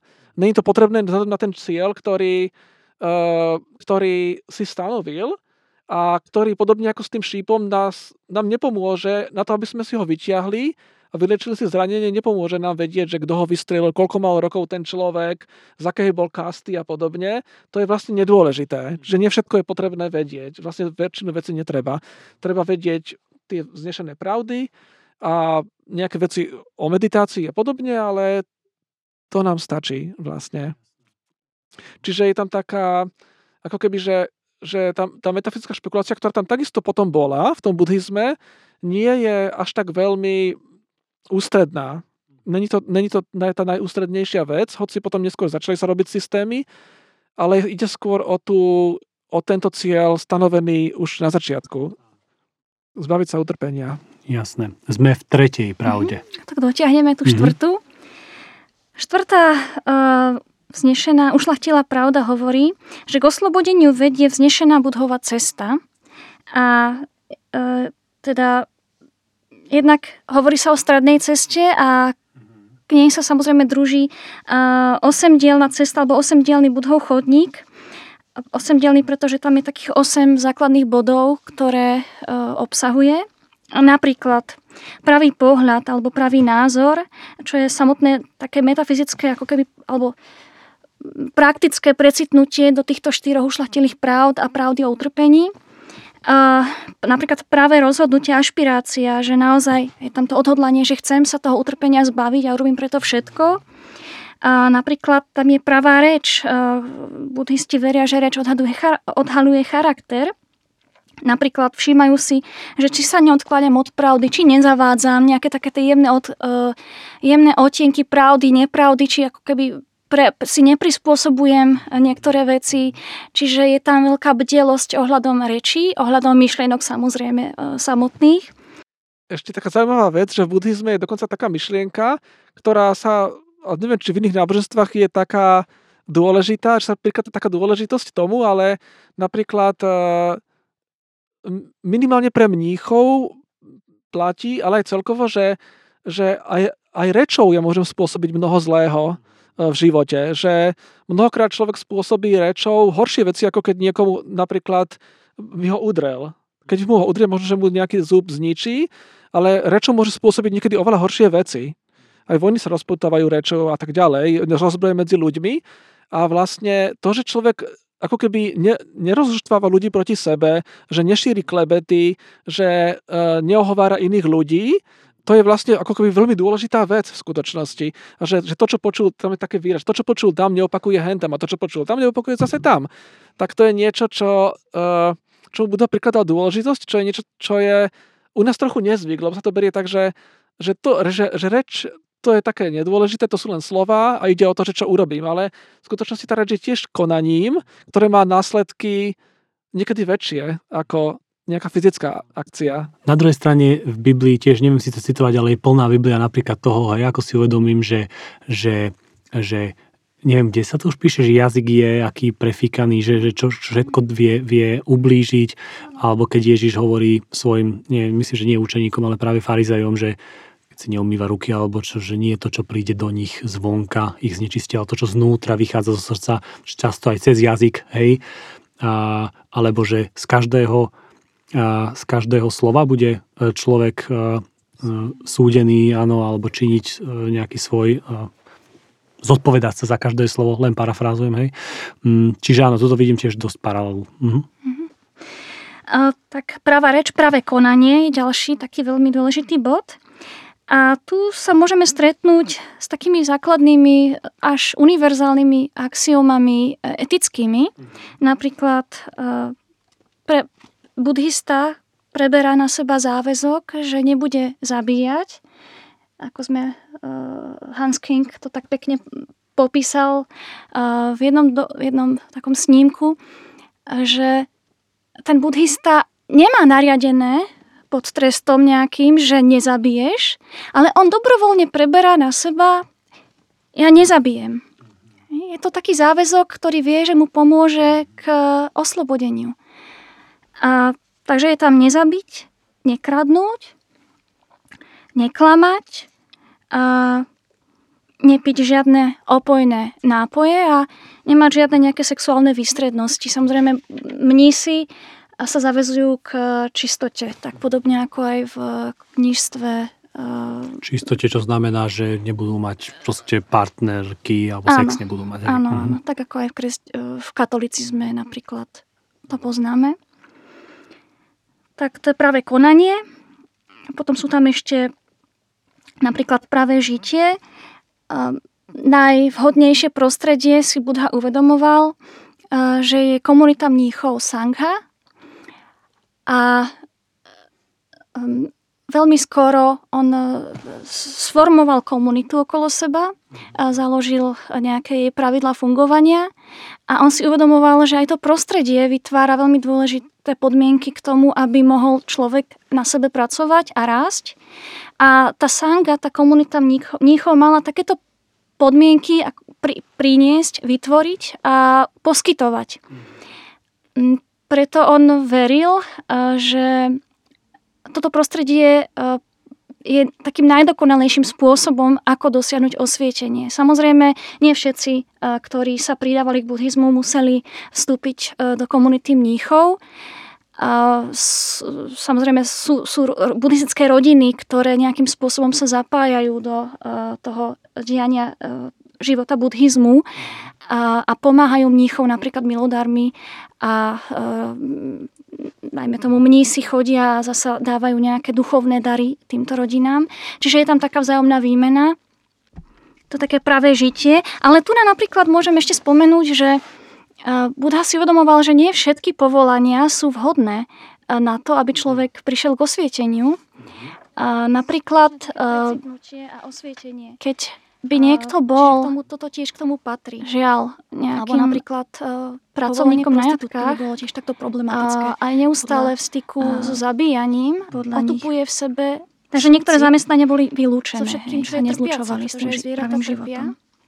Potom je tam pravá snaha práva bdelosť, práve sústredenie. Tam k tomu môžem len dodať, že uh, mnísi sa oddávajú, alebo budisti sa oddávajú. Je to úplne v centre, v srdci celého náboženstva je práve tá prax. A to, sú, to je meditácia, to sú rozjímania, to sú rôzne uh, také meditatívne techniky, praktiky, uh, či už či už počas dňa alebo vo vyhradenom nejakom priestore, mieste. Samozrejme prax všímavosti, tak ako to máme dnes mindfulness, také moderné. Toto všetko je priamo v srdci toho náboženstva. Mm-hmm. Takže... Niekde som čítal, že, že buddhizmus 20. storočia, počnú s 20. storočím, trochu je iný ako ten predtým. A teraz by som nechcel možno, že povedzte mi, aký je ten ortodoxný, aký je ten moderný, ale, ale čo tí súčasnejší interpreti buddhizmu alebo tí, čo prinášajú, ako napríklad či Dalai Lama alebo Thich Nhat Hanh, alebo Thich Nhat Hanh, tento profesor Suzuki a tak ďalej. A, a, a vidím, že dnes už sa používa často naozaj to slovo ega, ktoré psychológia doniesla, ale myslím si, že veľmi, veľmi užitočné je v, v, akože v ponímaní alebo pochopení toho, o čo tu ide. Tak, tak teda, čo títo učitelia? No, samozrejme, že ono pre súčasného človeka nie je také jednoduché uchopiť tie buddhistické texty. Nie je to nejaké ľahké čítanie, ani nejaké... Môže, je, je samozrejme veľmi zaujímavé otvoriť si originály buddhistických nejakých sútier a čítať si ich. Je tam veľa... Um, človek sa dozvie veľa o dobe, o, o slovníku tej doby, o spôsobe, akým sa uh, vytvárali akým sa hovorilo, akým sa písalo. Také špecifi- má to špecifika, ktoré sú krásne aj z vedeckého pohľadu, aj z takého ľudského pohľadu. Veľa sa dozvie.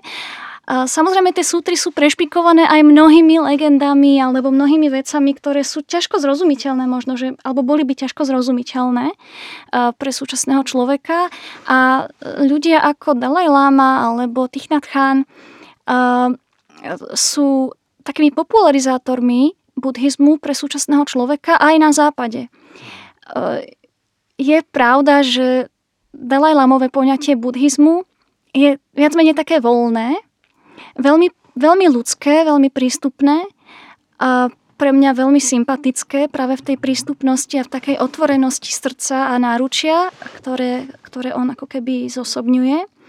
A, ale na druhej strane sú uh, ortodoxní nejakí buddhisti, dajme tomu v Theravadis, ktorí, ktorí by s jeho, s jeho výkladom buddhizmu, dajme tomu, nesúhlasili. Takže... Tak ako každé ako v, každom... v tomto prípade použijem slovo náboženstvo, žije určitej kultúre, v určit, má určitú genézu, nejako sa vyvíja a nejakí ľudia ho stále interpretujú a tí majú rôzne pochopenie vecí a, a tak ďalej. Čiže je to pravdepodobne úplne normálne, že vždy vznikajú rôzne pohľady a dokonca niekedy až konflikty. Hej, dobre. No a teda vieme niečo povedať o, dajme tomu, tomto Tyčnatánovi alebo profesorovi Suzukim a, a, a trapistickom mníchovi Mertonovi, zase mm-hmm. kresťanovi, alebo o týchto vzťahoch a prienikoch. Mm-hmm. Lebo ja som vlastne mm-hmm. počul, že existuje dokonca celý smer, ktorý sa zaoberá tak, takýmito prienikmi, buddhizmom a kresťanstvom a, a podobne. Mm-hmm. No, Thomas Merton má knížku, ktorá sa volá uh, Zen and the Birds of Appetite. Mm-hmm. Zen a vtáci chúčok, alebo ak by sme to preložili. To vie, ako to myslel, tak bolo toho asi. no. Uh-huh. Uh, ktorá, ktorá je veľmi zaujímavým čítaním, veľmi, pre mňa veľmi krásnym čítaním, pretože uh, Thomas Merton sám o sebe je veľmi hlboký mysliteľ a teda mystik alebo kontemplatívec, uh, ktorý podľa mňa je veľmi ako keby v takej autentic- žije takú autentickú spiritualitu, a, ktorá vyšla z tradície kresťanského mysticizmu on sám bol trapistickým mníchom.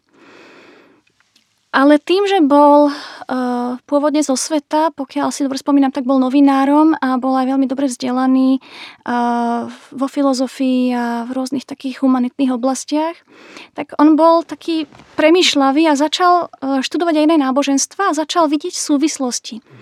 A bol otvorený uh, takému ekumenickému dialogu s inými náboženstvami a jedným z nich bol aj buddhizmus a viedol dialógy s profesorom eh, doktorom Suzuki, ktorý je eh, zenový eh, majster a takisto tento pán Suzuki jeho naopak zaujímalo kresťanstvo a takisto vnímal nejaké súvislosti a začali si to navzájom ako keby porovnávať a rozprávať sa o týchto súvislostiach. Mali tak celú korešpondenciu, ktorú si vymieniali, aj v tej knižke je zachytená. A bolo to veľmi zaujímavé čítanie, pretože konkrétne e, pán Suzuki porovnal učenie majstra Eckharta, stredovekého mystika, veľmi dôležitého kresťanského mystika. A so skúsenosťou zenovej meditácie, a ktorej takým vrcholom je, k tomu sme sa ešte nedostali, môžeme sa o tom pobaviť i nirvana, alebo v, v tom zenovej tradície je to sunia, suniata ako emptiness, ako prázdnota. A Thomas Merton si veľmi dobre uvedomuje, že na rovine slov by to asi až tak dobre nešlo, pretože tie doktríny sú úplne inde intelektuálne položené a úplne inde kladú dôraz. Dokonca sa zdá, že sú v protiklade. Na jednej strane máme osobného Boha, na druhej strane nejakú prázdnotu, čo absolútne znie neosobne a uh, tak neutešenie. Uh, kdežto pokiaľ ide, ideme do mystiky, tak zdá sa, že na rovine takej psychologickej, ontologickej, na rovine čistej skúsenosti a zážitku sú tam nejaké prieniky, ktoré je tam styčný bod, že tí dvaja mystici si veľmi dobre porozumeli. Mm-hmm. Alebo by si dobre porozumeli, zdá sa. A... Myslím, že práve tento Suzuki tiež hovoril, že, že však majster Ekar, že to je náš, že to je buddhista. Že no, to no, no. A mnohí hinduisti zase hovoria, že je hinduista a tak ďalej. A tak ďalej. Rozumiem. Uh-huh, uh-huh. Áno, on, on bol taký výnimočný trošičku aj v tej kresťanskej no. tradícii, to je pravda, majster Eckhart sám o sebe. Možno ešte teda k tej suniate a k tej prázdnote, ako sme sa bavili. A niektorí zenoví majstri interpretujú ako prázdno, ktoré je vedomé samo seba. Že zdá sa, že to nie je úplne nejaké len nula, alebo nejaký nihilizmus, alebo nejaké zrušenie. A ono, to je samozrejme veľmi taká komplexná záležitosť zen, tak sa toho len tak trošičku dotýkame. Hovoríme teraz o tej, o tej prázdnote, o tej, ako keby nothingness, to, čo sa... Uh, áno, v zenovom buddhizme je uh, tým cieľom, ktorý chceme dosiahnuť, uh, táto prázdnota suniata. Mm, mm. Je zaujímavé, že, že v kresťanstve hovoríme o nejakej spáse, čo nie presne vieme, čo, čo to znamená. Keď hovoríme, dajme tomu, že Ježiš hovorí o Božom kráľovstve, hej? A nehovorí, ako už vieme, a mnohokrát si to pripomíname, že, že počkajte, keď zomrete a potom tam budete a podobne, ale hovorí, že Božie kráľovstvo je medzi vami, alebo je tu, alebo prichádza, ba už je tu a tak ďalej, alebo je vo vás dokonca, uh, tak, tak vlastne tuto vidíme, že že nejaké finálne niečo, že Ježiš hovorí o Božom kráľovstve, tuto sa hovorí teraz o, o tom, o, ako to prekladáme na nothingness, nie ničota, ale prázdnota, alebo čo hej. A ja si stále myslím, ja keď som o tom trošku čítal, tak prázdnota, keď sa povie, tak to nevystihuje to, čo sa myslí. Ja napríklad som, e, to chápem tak, že, že niečo, a teraz budem tápať vo svojich slovách, lebo hej, to sú veci, o ktorých sa ťažko hovorí, hej. A a ne, nemá, nie sú určené asi primárne o tom, aby, aby sa intelektuálne poňali, ale skôr áno skúsenostne, ale predsa, teda, že tá prázdnota je niečo ako a, keď si pomyslíme alebo uvedomujeme dočasnosť všetkého, dajme tomu aj materiálneho, že teraz tu tento mikrofón je, ale o tisíc rokov, alebo 1500, dobre, ako dlhšie vydrží, ale niečo iné. Proste všetko raz sa rozloží, zmení a tak ďalej, ale, ale vidíme aj z vedy zákon zachovania energie je, čiže uh, aj tá hmota, aj tá energia tu ostáva a že a, a teda sa for, forma sa mení. A teda tá prázdnota uh, je niečo ako nekonečný potenciál všetkého, ale neukončené definitívum ničoho. A keď takto sa to vysvetľovalo, tak mne, mne sa to krásne, keď som si tak to porovnal s môjim prežívaním Boha, tak, tak mi to aspoň, aspoň trošku priviedlo alebo posunulo uh, názeranie do toho uhla, že, že Boh ako, ako, sa aj, ako sa aj napríklad v hebrejčine alebo, alebo v starom zákone hovorilo, že ne, nevyslovuj meno Boha, v zmysle vždy ti ostane takým mystériom, že ho nemôžeš uchopiť a zdefinitívniť.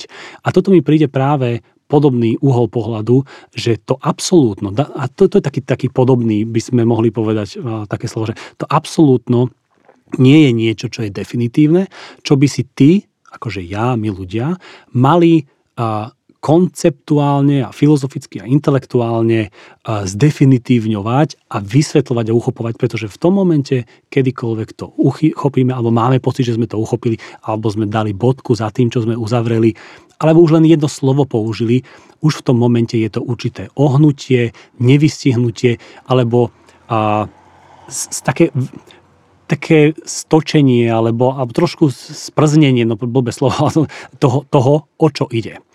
Čiže, čiže v konečnom dôsledku prichádzam k tomu, že je to mystérium, ktoré treba, a, a, ktorého sa treba dotýkať vždy s absolútnou pokorou.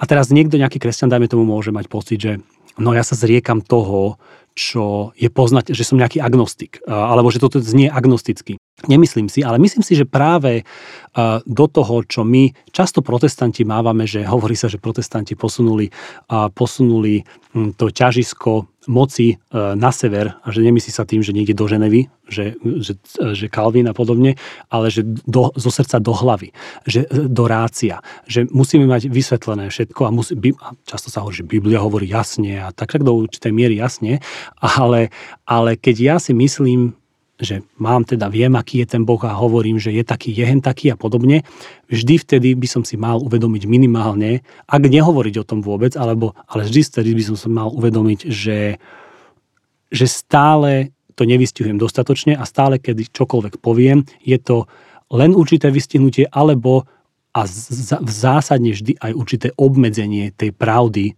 ktorej, ktoré, ktorú hovorím.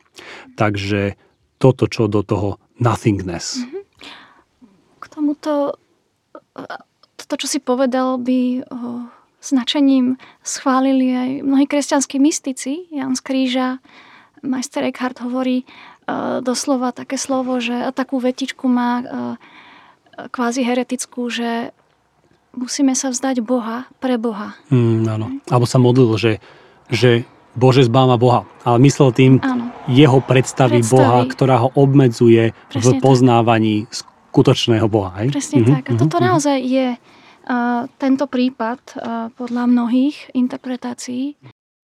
Aj v buddhizme je také e, rčení, že, že, keď, že keď sa ti zjaví Budha, zabij Budhu.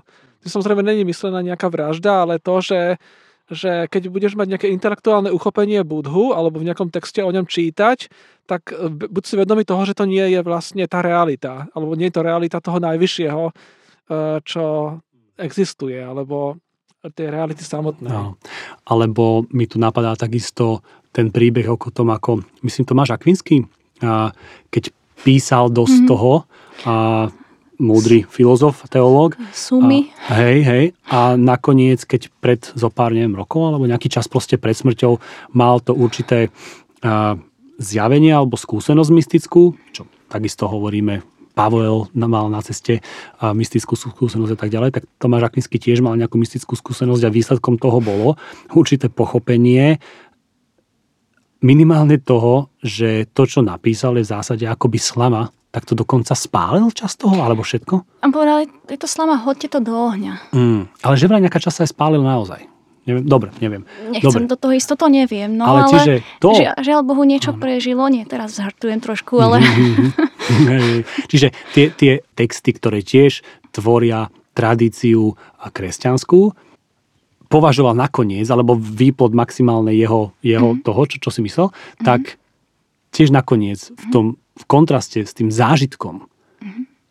hovoril, že je to slama, že treba to spáliť, mm. ale už ani nehovoril teda, že čo zažil, pretože, a začal, to sme ešte nepovedali, odtedy mlčal. A, za, a mlčal až do smrti. Mm-hmm. Čiže čo je to za úžas toho absolútna, keď máš len nejaký mystický zážitok alebo nejaký zážitok ochutnávky toho a ťa to dovedie k tomu, že ani radšej nič nehovoríš. Mm. A to, to je inšpiratívne. Mm. Ako si hovoril, jazyk je veľmi zväzujúci. A tie mystické zážitky podľa teda mnohých nejakým spôsobom až presahujú našu empirickú realitu, alebo to, čo je poznateľné pre nás tu, na čo máme doslova jazykovú výbavu alebo možnosť uchopenia. A preto je to vždy nedokonalé a vždy uh, ne, neadekvátne. Môžem sa vrátiť, že späť ešte by som chcel potom prebrať Nirvánu aj to ego, ale ešte jednu vec poviem, keď sa pri tomto bavíme v predošlom podcaste a s Ladislavom Heriánom sa bavíme o tom, on spomenul takú vec, že, že citoval niekoho tiež, že že sú tri ako keby úrovne, tak zase len tak symbolicky, že najkrajších vecí. Že tie úplne najkrajšie veci, najhlbšie najkrajšie veci, od ktorých sa vôbec nedá vôbec hovoriť. Proste, že od, o ktorých sa nedá hovoriť, len ich pravdepodobne ako zažívať. A potom sú druhé najkrajšie veci, o ktorých sa dá hovoriť len v metaforách. A potom sú tretie najkrajšie veci, o ktorých sa dá aj hovoriť. No a on ešte dodal potom, okrem citácie toho autora, že podľa neho ale, že a náboženstvo, církev náboženstvo často hovorí slovníkom tých tretích najkrajších vecí, snaží sa opisovať tie prvé najkrajšie veci a že potom tam vznikajú také zbytočné mm-hmm. ako keby obmedzenia a, mm-hmm. a také tie, tie doktrinálne uh, obmedzenia, poviem. A spory. O, áno, a spory. Ne, nepochybne. O tých si niečo vieme. Dobre.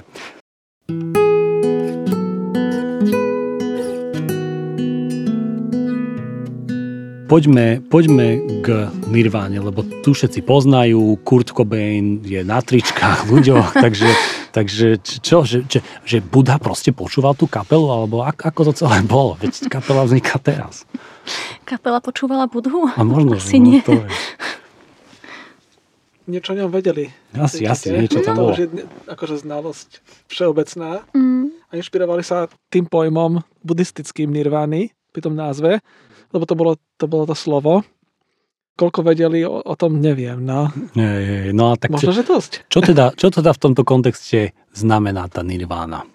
No to je práve to niečo také, ako si hovoril doteraz, že v tom buddhizme, keďže to je ako keby to jediné, čo nepodlieha tej pomývosti, tak je to niečo, čo sa nedá nejako vymedziť alebo nejako, nejako dobre popísať. E, takže je to podobné, dá sa to prirovnať k tomu, čo si rozprával ty, že tá negatívna teória, teológia, ktorá hovorí, že nedá sa o Bohu nič pozitívne vypovedať, ale môžeme len povedať, čo, to, čo ničím nie je, a že na to nestačia slova, nestačí na to intelekt, tak presne také niečo v buddhizme je nirvána, kde e, dá sa, nedá podľa budu poznať čisto intelektom, ani sa na to prísť, je to len po, ako keby viditeľné múdremu, alebo ten, kto ten, kto, ten, kto má tú skúsenosť, tak ten, ten ako keby má tú skúsenosť, ten vie, že čo to je. Dokonca, to, dokonca je tam ešte aj také, že to môže presahuje až aj tú skúsenosť ako takú, ale to už by bolo ťažko o tom hovoriť.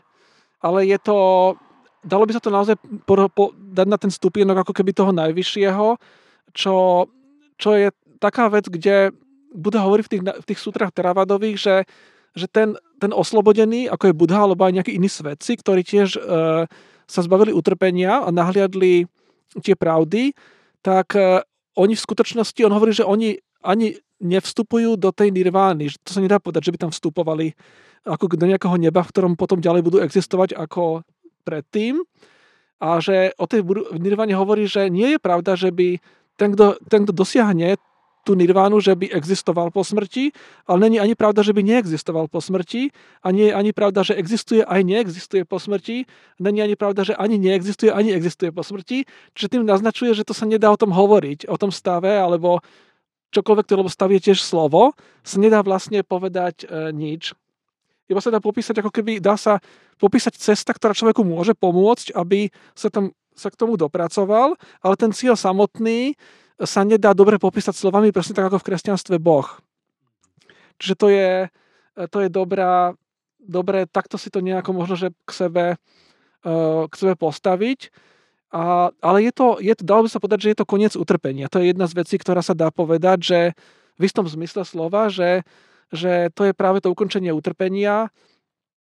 A ku ktorému aj, to jeho učenie akoby smerovalo. Áno, áno, áno. A je to určite transformatívne, čiže nie je to niečo, čo zažijem niekde v nejakej extáze, ale je to niečo, čo mi zostane. Tak podobne ako mm, mystické nejaké premenenia aj v kresťanskej tradícii, dajme tomu, že to trans, je to transformatívne celé ako keby vnímanie sa mení, postoje voči, sami, voči sebe, voči druhým, voči svetu sa menia to, to vnútro je premenené. A e, samozrejme nirvánu nemožno definovať z týchto dôvodov, čo práve Michal spomínal. A napriek tomu nieke, nie, uplatňovali neadekvátne pojmy, ktoré mali ako, ako keby ohmatať trošičku tú, tú záležitosť a používali občas také pojmy ako napríklad nesmrteľno. Mm-hmm. Jediná vec, ktorá nepodlieha, ako si povedal, tej pomíjivosti, tej nestabilite. Ale boli tam aj také, uh, také prívlastky ako napríklad blaženosť. Uh, odpútanosť, čo je majster Eckhartov pojem takisto. Uh, dokonca trávenie času s Brahmom. Uh, Brahma je ten univerzálny, až taký božský princíp v indickom myslení. Takže, alebo miesto nevyspytateľného bezpečia. Takisto jeden z takých pekných pojmov, ktoré, alebo pokojom. Takže aj tieto takéto jemné ako keby e, pointery alebo ukazovatele nám, nám tak jemne možno, že naznačujú, že je to čosi, čo je dobré a túžby hodné. Hmm. A môžeme tu vidieť nejaké paralely, akože nechcem násilu to robiť, ale môžeme tu vidieť nejaké paralely s tým tzv. Božím kráľovstvom, o ktorom Ježiš hovoril.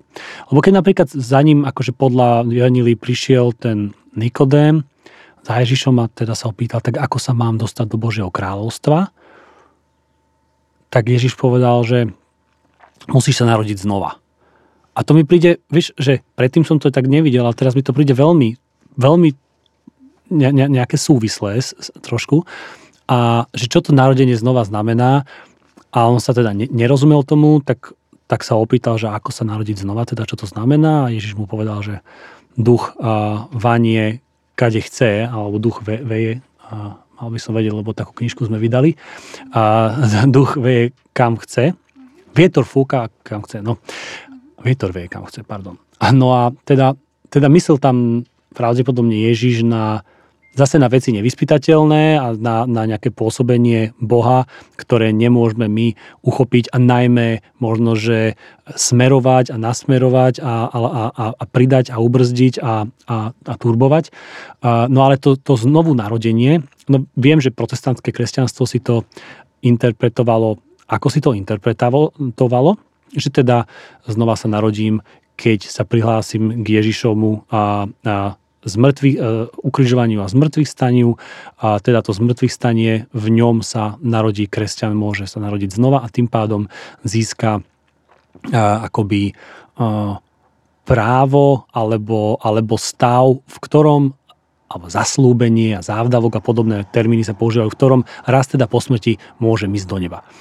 No ale mnohí kresťani už aj dnes to teda trošku aj reinterpretujú a to neznamená, že to je jediná interpretácia posledná. Ja si myslím, že treba sa o tom baviť ďalej, že, že, že teda keď sa hovoríme o tom Božom kráľovstve, že ako sa dostať do Božieho kráľovstva. Keď Ježiš hovoril o tom, že vlastne ba už je tu a teraz môže byť a medzi vami, tak ako sa do neho môžem dostať, ako ho môžem dosiahnuť, tak teda a, s tým znovuzrodením, takže nemusím čakať pravdepodobne do smrti.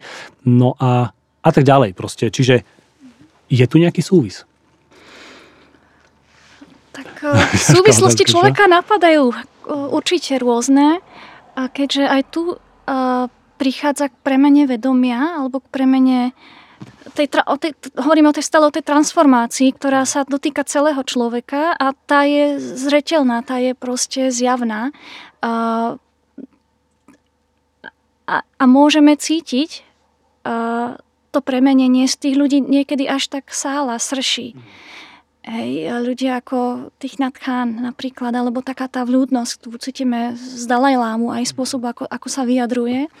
Uh, rovnako cítime z, z nejakých kontemplatívnych mníchov, ktorí naozaj žijú uh, svoju kontempláciu veľmi dôsledne, niekde nejakí kartuziáni a tak ďalej, alebo nejaké iné, uh, iní ľudia z kresťanskej tradície. Takže ja tu nadávam tak trošku na takú svoju vnútornú intuíciu, skôr ako na nejaké špekulácie, špekulácie pretože um, um, prax, podľa mňa, prax overuje autenticitu toho duchovného zážitku alebo tej spirituálnej premeny alebo tej skúsenosti. Čiže podľa ovocia. Podľa ovocia, presne mm-hmm, tak, mm-hmm. čo ten mhm. človek ako keby dáva. A tým premenením napríklad v buddhizme, v kresťanstve prichádza človek k nezištnej láske. Láska, ktorá z neho má ako keby sálať, sršať. A v buddhizme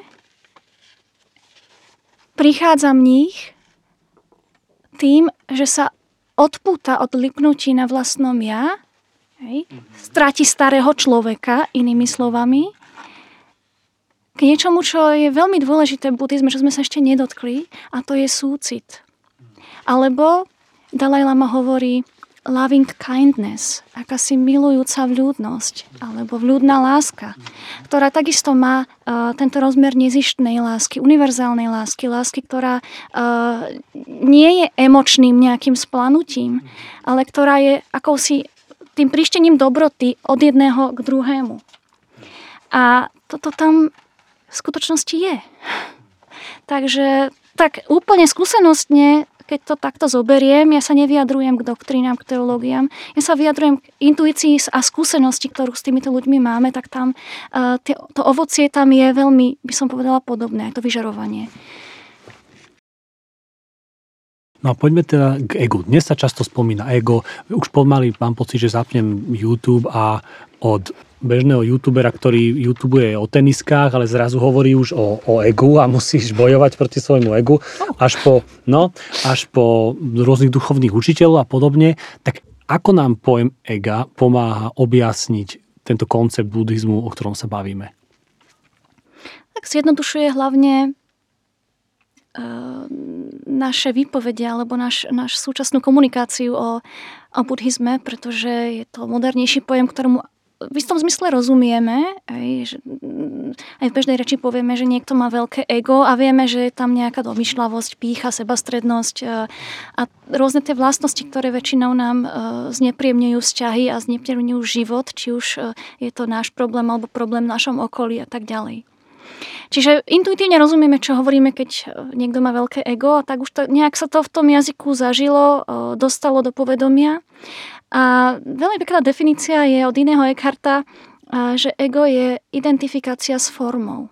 A to je veľmi buddhistické v skutočnosti, a pretože a, to je o tej vytváraní, o, tom, o, o tej pravej identite, ktorú človek má a, akoby v Bohu. A nepravej identite, to pravé ja a nepravé ja, také rorovské, a, ktorú a, kladie do nejakých vecí, do nejakých uh, funkcií, posto, spoločenských rolí a tak ďalej, ktoré sú pomíjivé, na ktoré sa prilepí a o ktoré sa bojí, o ktoré sa trasie a o ktoré musí pred celým svetom, s celým svetom bojovať. A takýto zhluk uh, takýchto tendencií by som nazvala ego. Hmm. Čiže hovoríš a pýtam sa tak, že keď hovoríš o tom pravom ja, nepravom ja, myslím, že aj Merton to tak hovoril, že true áno. self, false self, hej, a on mm-hmm. hovoril self. A, čiže je to tak, sa pýtam, že to práve ja sa v určitom zmysle myslí, alebo túto Merton alebo kresťanskí mystici myslia to, čo nás robí jedinečným v Bohu, alebo to to, to, to, tá Božia iskra, len metafory môžeme hovoriť, možno, že Boží vduch v nás. Alebo keď sa pozrieme biblicko-antropologicky na to, že ako vznikol človek podľa Biblie v Genesis, že uh, je stvorený z hliny, ale Boh mu vdýchol život a do nozdier, čiže je tu nejaká biologická naša stránka, je tu potom tá, tá tá divine, to, to, to božie niečo vnútorné a niektorí hovoria, že to vedomie, niektorí hovoria, že to je že Boží duch a podobne. A nechcem to hovoriť, že to je jedno a, zamie- a robím v tom šalát samozrejme, mm-hmm. ale, ale je to teda niečo uh, nemateriálne. Uh, teda to je to pravé ja, sa pýtam, áno. A potom je tu to falošné ja, ktoré, alebo áno, falošný self, ktoré teda títo autory hovoria, že je to ako keby, môžeme povedať, že možno to ego, čo sa spomína, čo je to malé ja, čím, sa, čím som ja sebe ako keby bôžikom, to moje ego, ktoré chce rásť, ktoré sa chce presadzovať, ktoré sa, ktorý dokonca niektorí, ale Merton hovorí, že je faloš, že ono neexistuje, že ono nie je pravé, ale práve preto, že nie je pravé, sa chce, sa bojí umenšovania a sa chce ako keby zväčšovať a presadzovať, chceme byť dôležitý v určitých identitách, rolách si ohľadáme a tak ďalej, a tak ďalej. chceme byť múdri, pekný, bohatý a tak ďalej. No a teda e, cieľom je v tomto zmysle ako keby uvidieť, že to nepravé self alebo to ego je vlastne dokonca až fiktívne alebo neexistujúce a, a, a v tom aj prežívame svoje utrpenie v tom nepravom self a v tom egu. A teda keď sa ho zbavíme, alebo nejakým spôsobom A naučíme prekročíme. a prekročíme, OK, áno. A, a, a ako keby sa a objavíme to pravé ja a, a začneme žiť z neho, čiže to Božie ja, čo napríklad napokon Pavel, apoštol hovorí, nežijem ja, ale žije vo mne Kristus. A, a mnoho takýchto je v Novom zákone, a takýchto ako keby prehlásení alebo textov, ktorý, ktoré toto môže pekne osvetľovať, že práve to je ten pravý život, to je ten nový život, to je ten život, teraz podľa kresťan, kresťanstva v Božom kráľovstve. A to je to, ako keby kam nás podľa kresťanského učenia naspäť dostal Ježiš, alebo ako keby umožnil cestu späť, zvrátil ten, ako keby ten výsledok toho tzv. pádu, kde sme sa akože ocitli mimo Boha a potom Ježiš zvrátil tú cestu a môžeme sa do, dostať späť a teda a môžeme objaviť to, to pravé ja a, a žiť z neho. Možno iba takú drobnosť ešte by som k tomuto, čo hovoríš, povedala. Už nežijem ja, ale žije vo mne Kristus.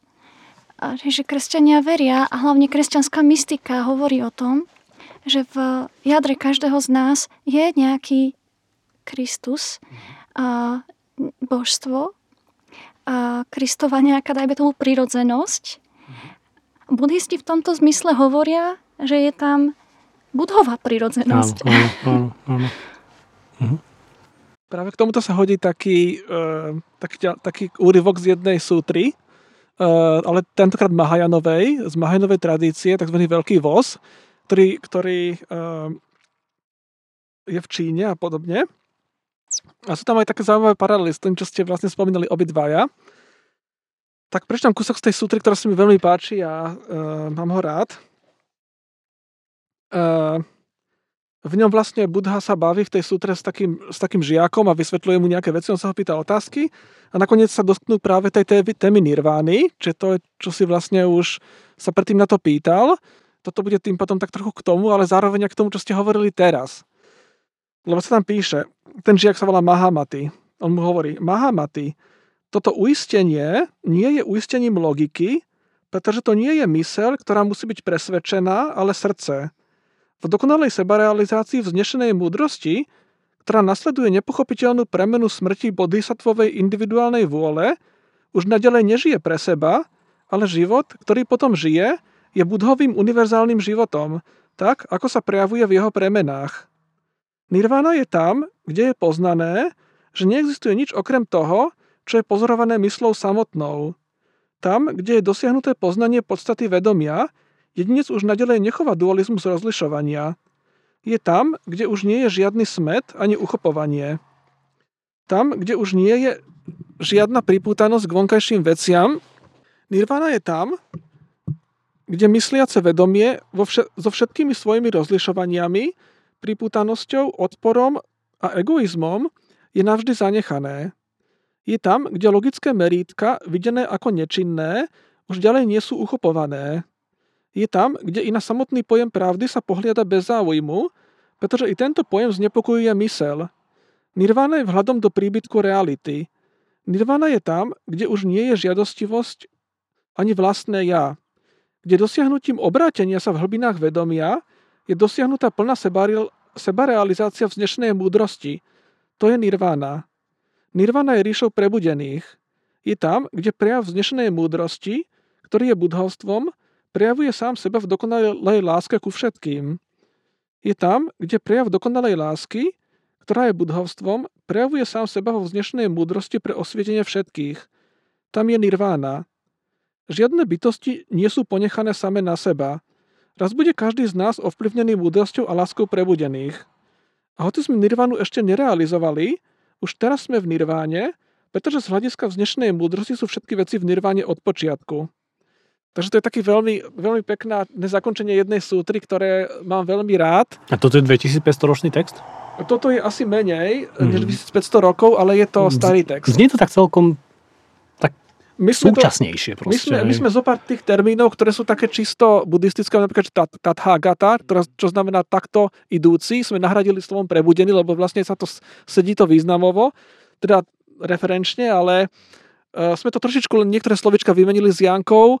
Uh, s Jankou, uh, keďže, sme, keďže to bol aj text, ktorý, ktorý sme vlastne si prečítali aj na svadbe. Teda ja som ho čítal Janke, ona by sa čítala uh, ten biblický text uh, z Biblie.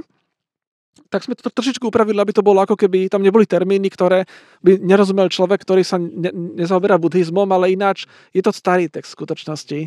Ja ešte by som spomenul, kde, kde ja vidím ešte ego, dajme tomu v, v protopríbehoch kresťanstva, keď si pozrieme na, na knihu Genesis a ten, ten známy príbeh o hadovi a, raji a podobne, tak keď e, je povedané, že e, ľudia boli, alebo Adam a Eva boli vložení do akoby takého spoločenstva absolútne spoločenstva jednoty s Bohom v záhrade Eden, tak bol tam ten hád a, a hád ako presviečal Evu alebo ľudí, že, že, že na čo ich teda presviečal. On presviečal, že, že bolo vám povedané, že nejedzte z toho stromu, ale že viete prečo. Lebo že budete ako Boh. Čiže im dal do vnútra akoby túžbu buď ako Boh. Ale čo to znamená ako Boh? V zmysle, ja to vidím, autonómny, sám sebe pánom, a zvrchovaný, nezávislý a tak ďalej. No a teda obidvaja jedli z, to, z toho stroma, pozna, stromu poznania, dobrá a zla. A vtedy, podľa mňa psychologicky by sa dalo po, po, povedať alebo, alebo interpretovať, že, že vzniklo ego. Lebo vtedy si povedali, že OK, že budem ako Boh, a teda sa vytvoril ich malý boh, ich malý božik, ako keby, dajme tomu, ak bol Adam ako keby jeden človek, tak ja, môj malý Adam, ja, moja malá Eva, moje malé ja, ktoré vlastne kvôli ktorému tu žijem, ktoré ma, ktoré ma ako keby motivuje ísť ďalej, je to môjim nejakým driveom, ale už po svojej ceste. Už nie v takej tej jednote s tým absolútnom, s tým, čo kto ma stvoril, čo ma stvorilo.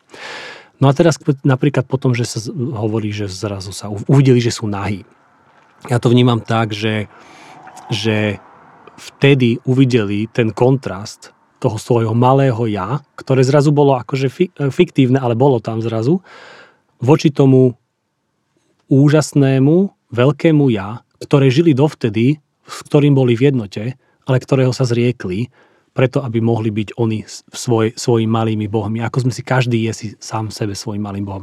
Čiže keď sa na tento príbeh pozrieme ako, ako na taký protopríbeh, tak sa môže po, pozrieť, že vtedy vzniklo ako keby také, že no to nie, ja to nevnímam teraz momentálne ako historickú udalosť, ale ako, ako, ako symbolický príbeh, že v tomto príbehu a, tam, kde chceme byť pánmi sami sebe, a, vzniklo moje, moje ego, moje self a, a vlastne cesta je, a práve kristovská cesta, čo znamená a, znova svoje ja zjednotiť s Božím ja. A čo je úžas, úžasné v tom zmysle, že vlastne už aj starí kresťania, ortodoxní púšni otcovia a podobne, až tak odvážne veci hovorili, že Kristus sa stal človekom, aby sa človek mohol stať Bohom a podobne. Čo dnes naplaší teda bežného kresťana, ale ja verím, že je to tak myslené, že Evangelium je úžasná správa o tom, že človek má v sebe to nie, že niečo božské. A práve tým, čím v skutočnosti v hĺbke ľudskosti, v hĺbke podstaty človek je, je to božské. A objavenie toho božského, znovu objavenie a tak ďalej, je popisované práve v tých ako procesoch, ako znovu zrodenie, dajme tomu, a podobne. A to je kristovská identita, čiže nežije v mňa, žije vo mne Kristus, už nežije to moje ego, ale žijem vo mne Kristus, znamená, to moje ja, ktoré je zjednotené s Bohom. To je také moje vnímanie tohto no, momentálne. Práve to akože prebudenie, ten termín má v sebe to, že ono to človek stále v sebe má, mm-hmm. len ako keby o tom nevedel, lebo je tam niečo zastreté, čo mu ako keby prekážalo, nejaká clona, nejaký tieň. A inak to, čo si hovoril o tá, tá interpretácia toho prvotného hriechu, tak e, veľmi podobne a veľmi, veľmi podobne dokonca to spomína Thomas Merton práve. Ako som si želal, aby si niekoho inteligentného povedal. Áno. tak bol to Thomas Merton, mm-hmm. ktorý hovorí o uh, práve v týchto uh, rozhovoroch s týmto doktorom Suzuki. A takto interpretujú uh, prvotný hriech ako akt separácie, ktorý je nevysvetliteľný v istom zmysle, nerozumieme mu, ale zjavne sa tam nejaké porušenie stalo a prišlo vydelenie z celku z, to, z tej jednoty, ktorá, ktorá je známa aj buddhistickému mysleniu. Hej. Takéto, že všetko so všetkým súvisí a všetko trpí a, a, a ten súcit sa rozširuje na celé ako keby bytie. To, to je buddhizmu veľmi, veľmi blízke. No. Aj taká tá jednota tej, tej lásky, ktorá je nezištná a ide oproti stvorenstvu, nielen ľudskému, ale všetkému, čo existuje, všetky, všetkým bytostiam. Tam je problém tej, že vlastne aj tá prázdnota, o ktorej sme sa bavili, vlastne ty si začal hovoriť o tej pominuteľnosti tých vecí, ako jeden aspekt tam bol. A vlastne jeden z tých problémov, čo tam Budha vidí, je vlastne tá identifikácia sa s formami že je to podobná definícia, ako spomínala Janka, a že na takej psychologickej rovine by to bola identifikácia sa s emóciami. Napríklad e, je rozdiel, keď sa hnevám a skutočne sa identifikujem s tým hnevom, potom si neuvedomujem, ako keby, že ten hnev je len moja emócia, ale ja sa v skutočnosti hrám tú jeho rolu. To je ako keby nejaký nahnevaný človek, ktorý, ktorý proste chce niečo zničiť alebo proste byť agresívny. A keď sa s ním identifikujem, tak ja vlastne robím ako nám podľa toho hnevu. Ale keď, keď už sa s ním neidentifikujem, tak sa inak tak sa to všetko mení, lebo ja pozorujem, že mám teraz hnev v tejto chvíli, čo je tá práca zmyslov, ale ako náhle ho pozorujem, tak zrazu vidím, že ja nie som len tým hnevom, že to je emócia, ktorá je mojou súčasťou a okolo toho zrazu môžem vnímať nejaký priestor a nemusím už konať podľa neho, ale vidím, že ten hnev mi niečo hovorí. On mi hovorí, že tento človek ti v tomto a v tomto môže ublížiť a tebe to potom spôsobí toto. Ale potom si môžem uvedomiť, že to není pravda, čo mi ten hnev hovorí. Nemusím podľa neho konať a ani natoľko netrpím. E, proste aj mnohé iné negatívne emócie, keď ich pozorujeme, tak už nie sú zrazu také nebezpečné. Uh, nie sme pohltení nimi, ale to je práve to, že nie sme identifikovaní s nimi. Čiže uh, tá neidentifikácia je ako keby to, to čo chcel Budha uh, u tých žiakov ako keby uh, nejako facilitovať, keď to tak poviem tým slovom, nejako pomôcť tomu, aby sa identifikovali s vecami. A taká základná identifikácia je identifikácia s telom. Že ja si myslím, že som telo a tým pádom sa potom bojím, pretože tomu telu sa samozrejme môže stať kopa vecí a keď si myslím, že ja som to telo, tak aj ja kvôli tomu trpím. A dokonca už aj dopredu, ako Janka spomínala, že si predstavujem, že, že a čo keď budem mať rakovinu, čo keď budem mať hen, také, čo keď budem mať infarkt, čo keď stane toto a toto, si všetko viem ako človek predstaviť a potom trpím kvôli tomu. A to preto, že sa identifikujem s tým telom a myslím si, že som tým telom. Čiže uh, tá, to uvedomenie prázdnoty mi má pomôcť k tomu, aby som si uvedomil, že tie veci sú pomíjivé a že sa k nim nemusím viazať, nemusím na nich lípnúť, a takisto by som sa, sa nemal e, identifikovať ani s telom, ani s mojimi emóciami, s mojimi myšlienkami, a podobne. A tým pádom sa to utrpenie potom postupne znižuje, lebo to vychádza z identifikácie aj s týmito vecami. Hmm. Čiže nejaké oslobodenie človek môže zažiť v tom, ak si uvedomí, alebo trošku prezrie do stavu, alebo prezrie áno, do stavu, kedy vidí, že vlastne on nie je ako keby otrokom týchto či dajme tomu emócií alebo tzv. formy, alebo že nie je rozpustený v tej, že sa, ne, áno, ako presne hovorí, že sa nemusí s ňou identifikovať, že to sú veci, ktoré prídu, odídu, niečo mi hovoria, je výborné s tým vedieť pracovať, to nás už dnes učia ľudia, hej, psychológia a podobne. Ale je to úžasne zase oslobodzujúce podľa mňa, pretože keď si toto neuvedomíme, tak raz sme úžasne radosní, čo je akože super, ale to väčšinou trvá akože 1% času nášho života a potom sme úžasne smutní a potom sme úžasne taký a potom sme znudení a neviem čo a A proste taký sme, ako nám naše biochemické procesy ako keby diktujú. A nielen taký sme, ale tým sme, že si to vtedy tak ako by sa s tým identifikujeme. Ale ako náhle ty môžeš naozaj prežiť to, že odstúpiš a vždy sa vieš na to pozrieť ako niečo, čo nie si ty, len to prichádza a odchádza, to je, to je, to je dobrá správa samo o seba. Lebo, lebo keď si to tak zoberieš, tak napríklad ten hnev, že keď človek si neuvedomuje ten hnev a nepozoruje ho, tak by som povedal, tak on hrá ako keby tú rolu a potom aj sám sebe škodí. Lebo napríklad, keď nahnevá sa, že nahnevá sa na počítač, tak do neho buchne, ale pokazí si ten počítač. Ale on hrá rolu niekoho iného, to není on. A pr- on by si sám neškodil, ale on hrá rolu toho hnevu a ten hnev je ako keby nejaká bytosť, ktorá sa chce, chce sa potrestať ten počítač. Ale ten počítač ho to nepoučí ako v skutočnosti, hoci niekedy to pomôže, ale alebo potom si človek ničí vzťahy kvôli tomu, že, že sa identifikuje s tým hnevom, hrá rolu toho hnevu a ten hnev, on chce uh, ublížiť. Ale keď ja si neuvedomujem e, ten hnev, keď ho nepozorujem, a, a tak hrám jeho rolu a robím to, čo ten hnev chce a potom ubližujem tomu druhému človeku a ničím si ja vzťah a škodím aj sám sebe.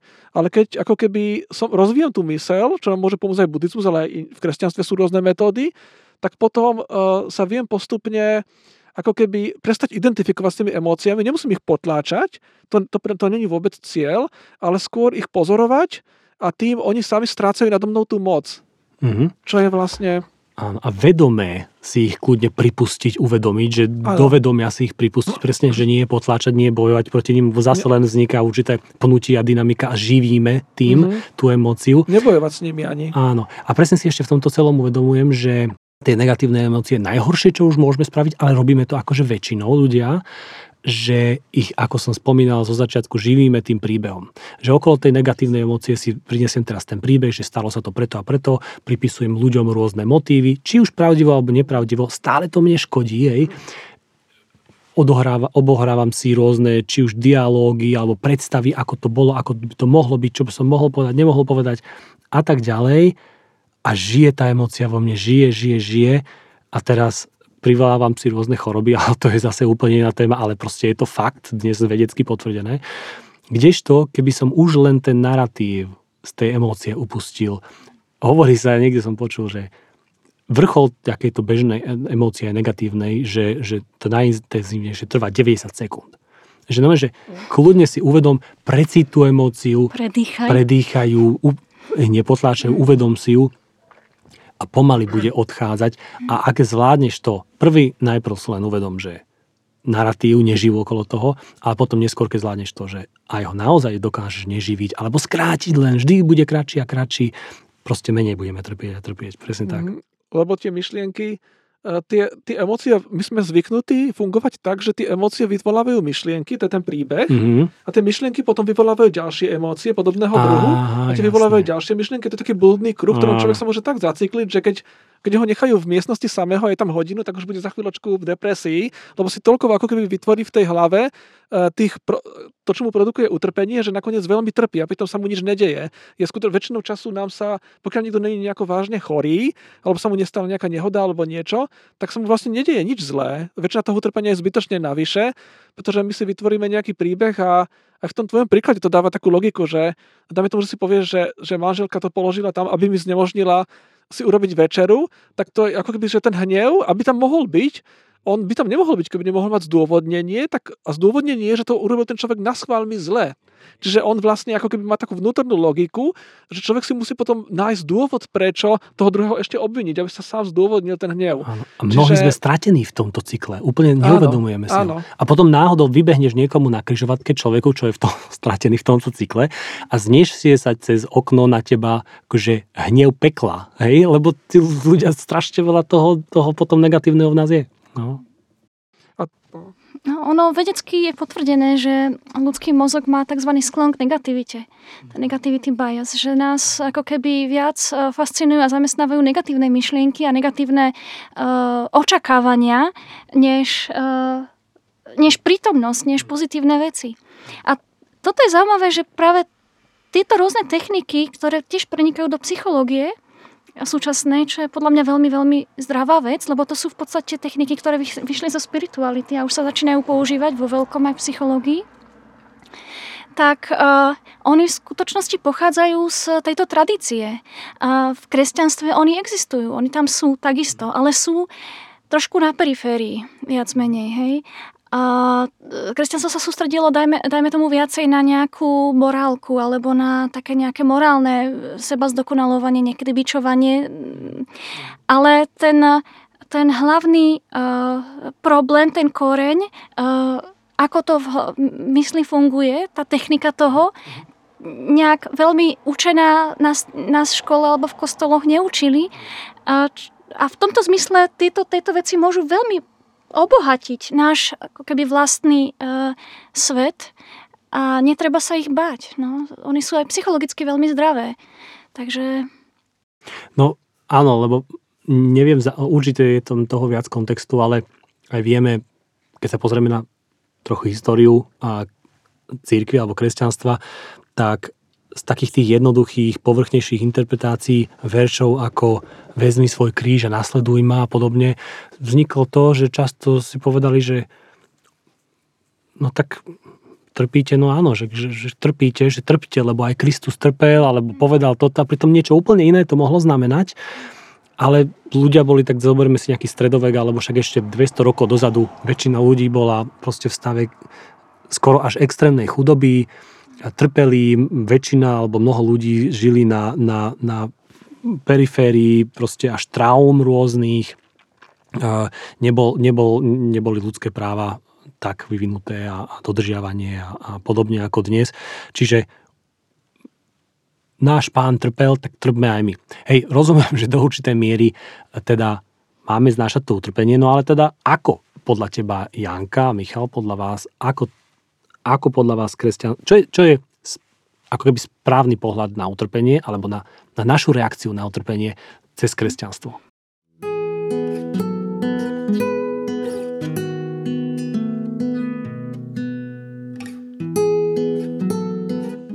Dobre povedané, že reakcia na utrpenie alebo postoj voči utrpeniu tak je, vidí, aj v kresťanstve sú také tendencie niekedy tak glorifikovať utrpenie. A práve kvôli tomu, že Ježiš trpel a nasledovanie Krista znamená ako keby niesť si svoj kríž a dokonca si to utrpenie ešte vytvárať. V stredoveku boli praktiky, človek sa bičoval, asketizmus a čím viac som sa podobal Kristovi, tým som bol ako keby vnútorne spokojnejší, keď to mám trošičku tak e, povedať e, vulgárne možno. A toto určite nie je cesta, ktorú podľa mňa teda určite nie je cesta, ktorú mal Ježiš na mysli. Uh, on takisto ľuďom pomáhal k tomu, aby menej trpeli. Odnímal od nich ich kríž, uzdravoval neduhy a uzdravoval psychickú bolesť, ktorá je spôsobená vinou, keď odpúšťal hriechy. Hej. To bola obrovská sila, pre trpiacu dušu, keď e, zrazu z nej spadne vina a trauma a bolesť a zrazu sa vylieči aj fyzicky. Čiže on vôbec nekázal utrpenie, ale naopak, hej, takisto uľahčoval, e, odoberal od ľudí utrpenie. Toto je dobre mať možno na pamäti. Na druhej strane je treba aj uh, mať taký, taký prístup zdravý, že nejde o to teraz žiť nejakej uh, iluzórnej realite, že budem sa, budem sa hrať na to, že všetko je v poriadku a nič sa ma nedotýka, nič ma neboli. Nejde o to vypestovať si nejakú apatiu, tak ani v buddhizme o to nejde, ani v kresťanstve o to nejde. Uh, ja musím akceptovať a prijať realitu utrpenia, keď prichádza, keď ju vidím, oproti sebe, um, zaujať postoj pomoci, uh, ktorý Ježiš zjavne takisto zaujímal, keď uh, sa dotýkal chorých a uh, krmil hladných. A tiež si treba uvedomiť tam ten rozmer, že tak v buddhizme ako v kresťanstve utrpenie zohráva rolu svoju pri premene. Pretože, ako už sme tu hovorili, až ten, kto si to skutočne odtrpí, že už ho to nebaví trpieť ďalej, má chuť sa z toho prebudiť a hľadať cestu von. A vtedy prichádza k premene. Ján z kríža nehovorí nič iné. Celé jeho dve trakta, traktáty sú, sú venované uh, tzv. temnej noci ducha, alebo temnej noci zmyslov, ešte teda skôr ako ducha. A nejde o nič iné ako postupné odputávania sa, odputávanie sa od vlastného ja, od vlastných uh, lipnutí na či už na svojej cti, či už na, svojom, na svojej zbožnosti, uh, jednoducho na všetkých tých aspektoch, ktoré uh, sú stále sebastredné a zamedzujú mi vnímať tú jednotu so všetkým, uh, bez porovnávania, bez, bez toho menšieho ja, ktoré tam neustále ako keby zatarasilo, chcelo zarasiť cestu tomu voľnému plynutiu Božej, Božej lásky v nás, cez nás, na stvorenstvo a naopak. Je taká cirkulácia lásky ako v Trojici. Takže som sa teraz ale možno stratila. Áno, ej, utrpenie niekedy plní funkciu uh, v prebudení alebo v transformácii, aj, aj mystickej, aj, aj teda takej tej hĺbšej. A keď sa tu bavíme, tak rovno by som ako keby strihol taký, že, že slide, že veď kríž, veď keď sa pozrieme na kríž, symbol, symbol kresťanstva, a nie je to len symbol toho, podľa mňa, že, že, že Boh tiež je ochotný trpieť, alebo že trpí s nami a podobne, čo všetky tieto rozmery ja príjmam a sú úžasné, ale zároveň presne ako hovoríš, ten transformatívny rozmer toho utrpenia, alebo po uh, ukrižovaní nasledovalo zmrtvých stane a to, to už bol nejaký iný život. A kvalitatívne a aj a metafyzicky iný život. Teda, ale predchádzalo mu to utrpenie. Aj takisto, keď Ježiš trpel v, v Gecemanskej záhrade a podobne, ale podrobil sa ako keby vôli toho absolútna, stále nevyhralo u neho ego že, že, že to bude ako ja, ale nech je tak ako ty. Ako my sa modlíme tiež, že, že nech sa stane tvoja vola. Ja tu vidím takú, taký jeden veľký zvrat v starom zákone a v novom zákone, čo sa týka utrpenia. Hebreji ale verili, verím tomu, alebo že Židia verili tomu, že utrpenie sa ti deje za tvoje nejaké hriechy, keď som nejako hrešil, alebo moji otcovia, starí otcovia a podobne, neviem koľko generácií dozadu, tak proste utrpenie je akože výsledok, lebo to je spravodlivosť Božia. No a toto ja vnímam ako takú, kedy som to, no toto ja vnímam ako takú staroveký a, prístup kultúr k, nejakému božstvu. Hej. No ale Ježiš prišiel a bol z, tohto isté, z tejto istej tradície a zrazu on to hovorí ináč. A toto práve preto aj tiež nejaké doslovistické vnímanie Biblie tu neobstojí, pretože napríklad keď eh, prišli za Ježišom a s tým nejakým, myslím, že to bol slepec, že, no, že prečo je slepý? Že lebo jeho rodičia zhrešili? No a on povedal, že nie, že preto, aby sa na ňom zjavila Božia sláva. A to je úžasné. A zase, čo, čo to celé znamená? Že, že ja, Určite neznamená to, že Boh dáva utrpenie ľuďom, aby potom sa Božia slava na nich zjavila, že oni teraz chudáci trpia na to, aby, aby čakali, že kedy nejaká Božia reklama sa na nich zjaví. Ale veri, verím tomu tak, že jednak tu Ježiš poprel to pra, praveké a staroveké vnímanie Boha, že ktorého si môžeš nejakým spôsobom e, udobriť nejakými, nejakými obetami a, a, a zlé trestá zlým a dobre dobrým.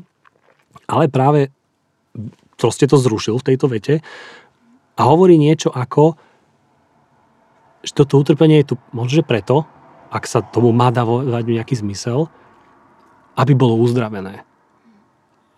A teda keď je zmysel utrpenia v tom, aby bolo uzdravené, no tak to je úžasná správa zase. Zase jedno evanílium, ktoré, ktoré tuto nachádzame, že a presne ako si hovorila ty, Janka, že, že keď sa pozrieme, ak kresťania veria, veríme, že že keď Ježiš hovoril, že kto videl mňa, videl Otca, že Boh je taký ako Ježiš, alebo Ježiš je Boh, no tak potom sa pozrieme, čo robil.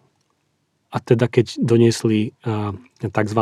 Uh, nevernicu alebo ako, proste ženu, ktorá spávala s viacerými mužmi, či už bola prostitútka, neviem, a mala veľa nemáželského sexu, išli ju zabiť, tak on sa prvý za ňu postavil a nejakým spôsobom konfrontoval tých, tých, tých udavačov alebo, alebo trestajúcich, alebo zákon, tí, čo reprezentovali zákon, čo aj dnes jasne máme kresťanov, ktorí hovoria, že pravda, ale v, v láske, ale pravda a tak. No a, a nejaký niečo písal do, do toho piesku a oni zrazu poodhacovali kamene a odišli. A on len povedal, že ďalej nehreš. A teraz niektorí hovoria, že dobre, ale povedali, že ďalej nehreš. No dobre, ale čo to znamenalo? Že znamenalo to, že ju nejako, že teraz skáral? No mne sa nezdá, že skáral. Mne sa zdá, že ju uzdravil, že v tom, že ju prijal, že jej povedal, že už nemusíš riešiť ako keby, že ten hriech, alebo to, čo nazývame hriech, to minutie sa cieľu, to, tá, tá, tá nezdravá, nezdravé správanie, ktorým my ničíme sami seba, a spreneverujeme sa ako keby našej spravej podstate, je výsledkom toho, že si myslím, že ma Boh trestá, že som oddelený od Boha a tak ďalej. Ale Ježiš prišiel a povedal, že nie, odpúšťajú sa ti hriechy.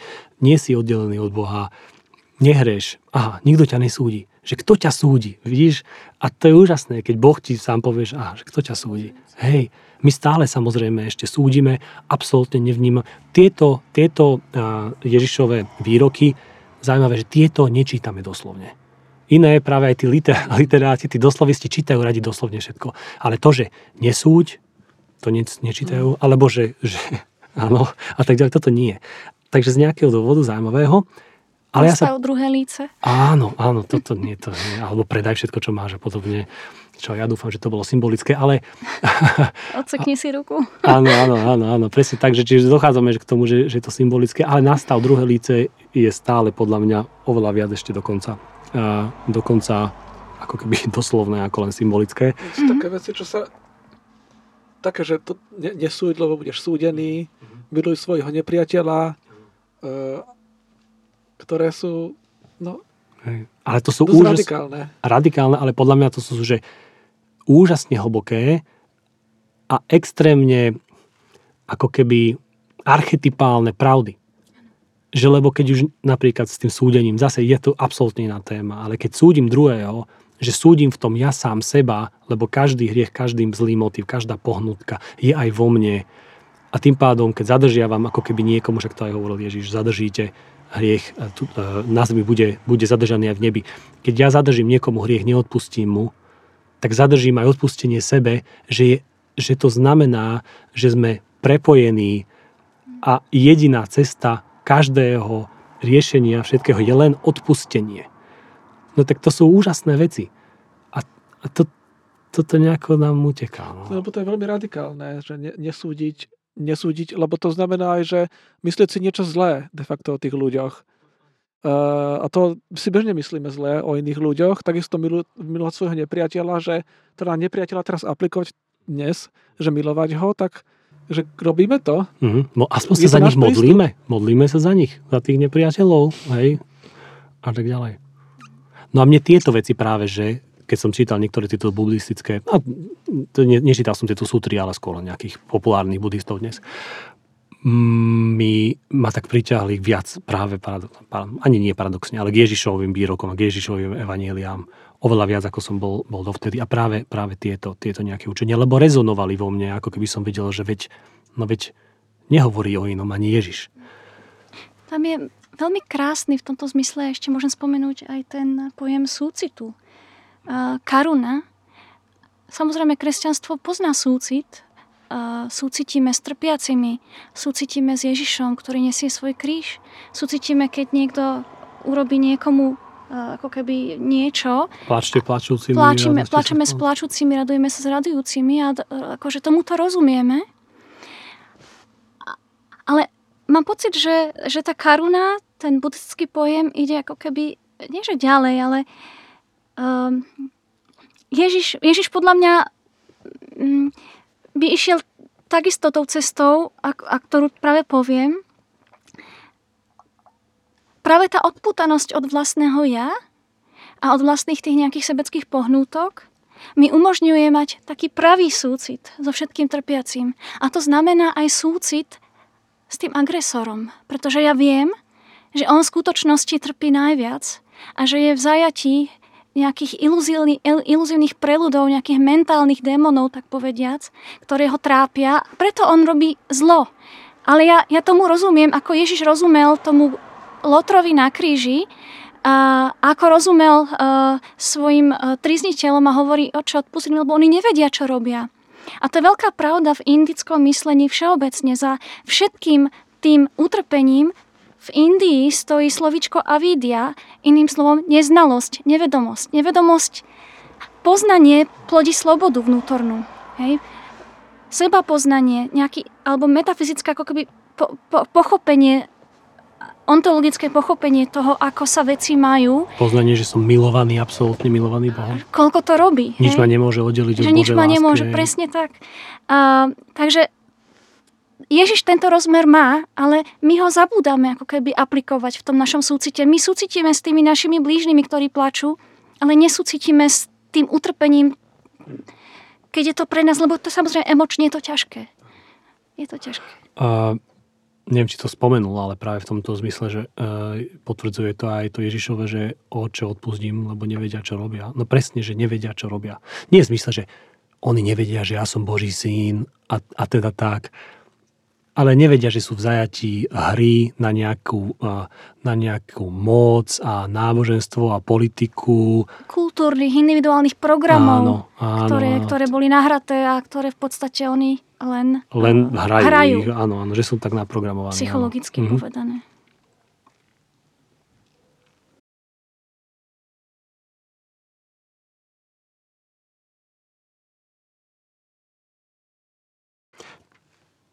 Čo môže buddhizmus kresťanovi dať napokon, možno, že nejako, nejako tak heslovitejšie, alebo aspoň tak, že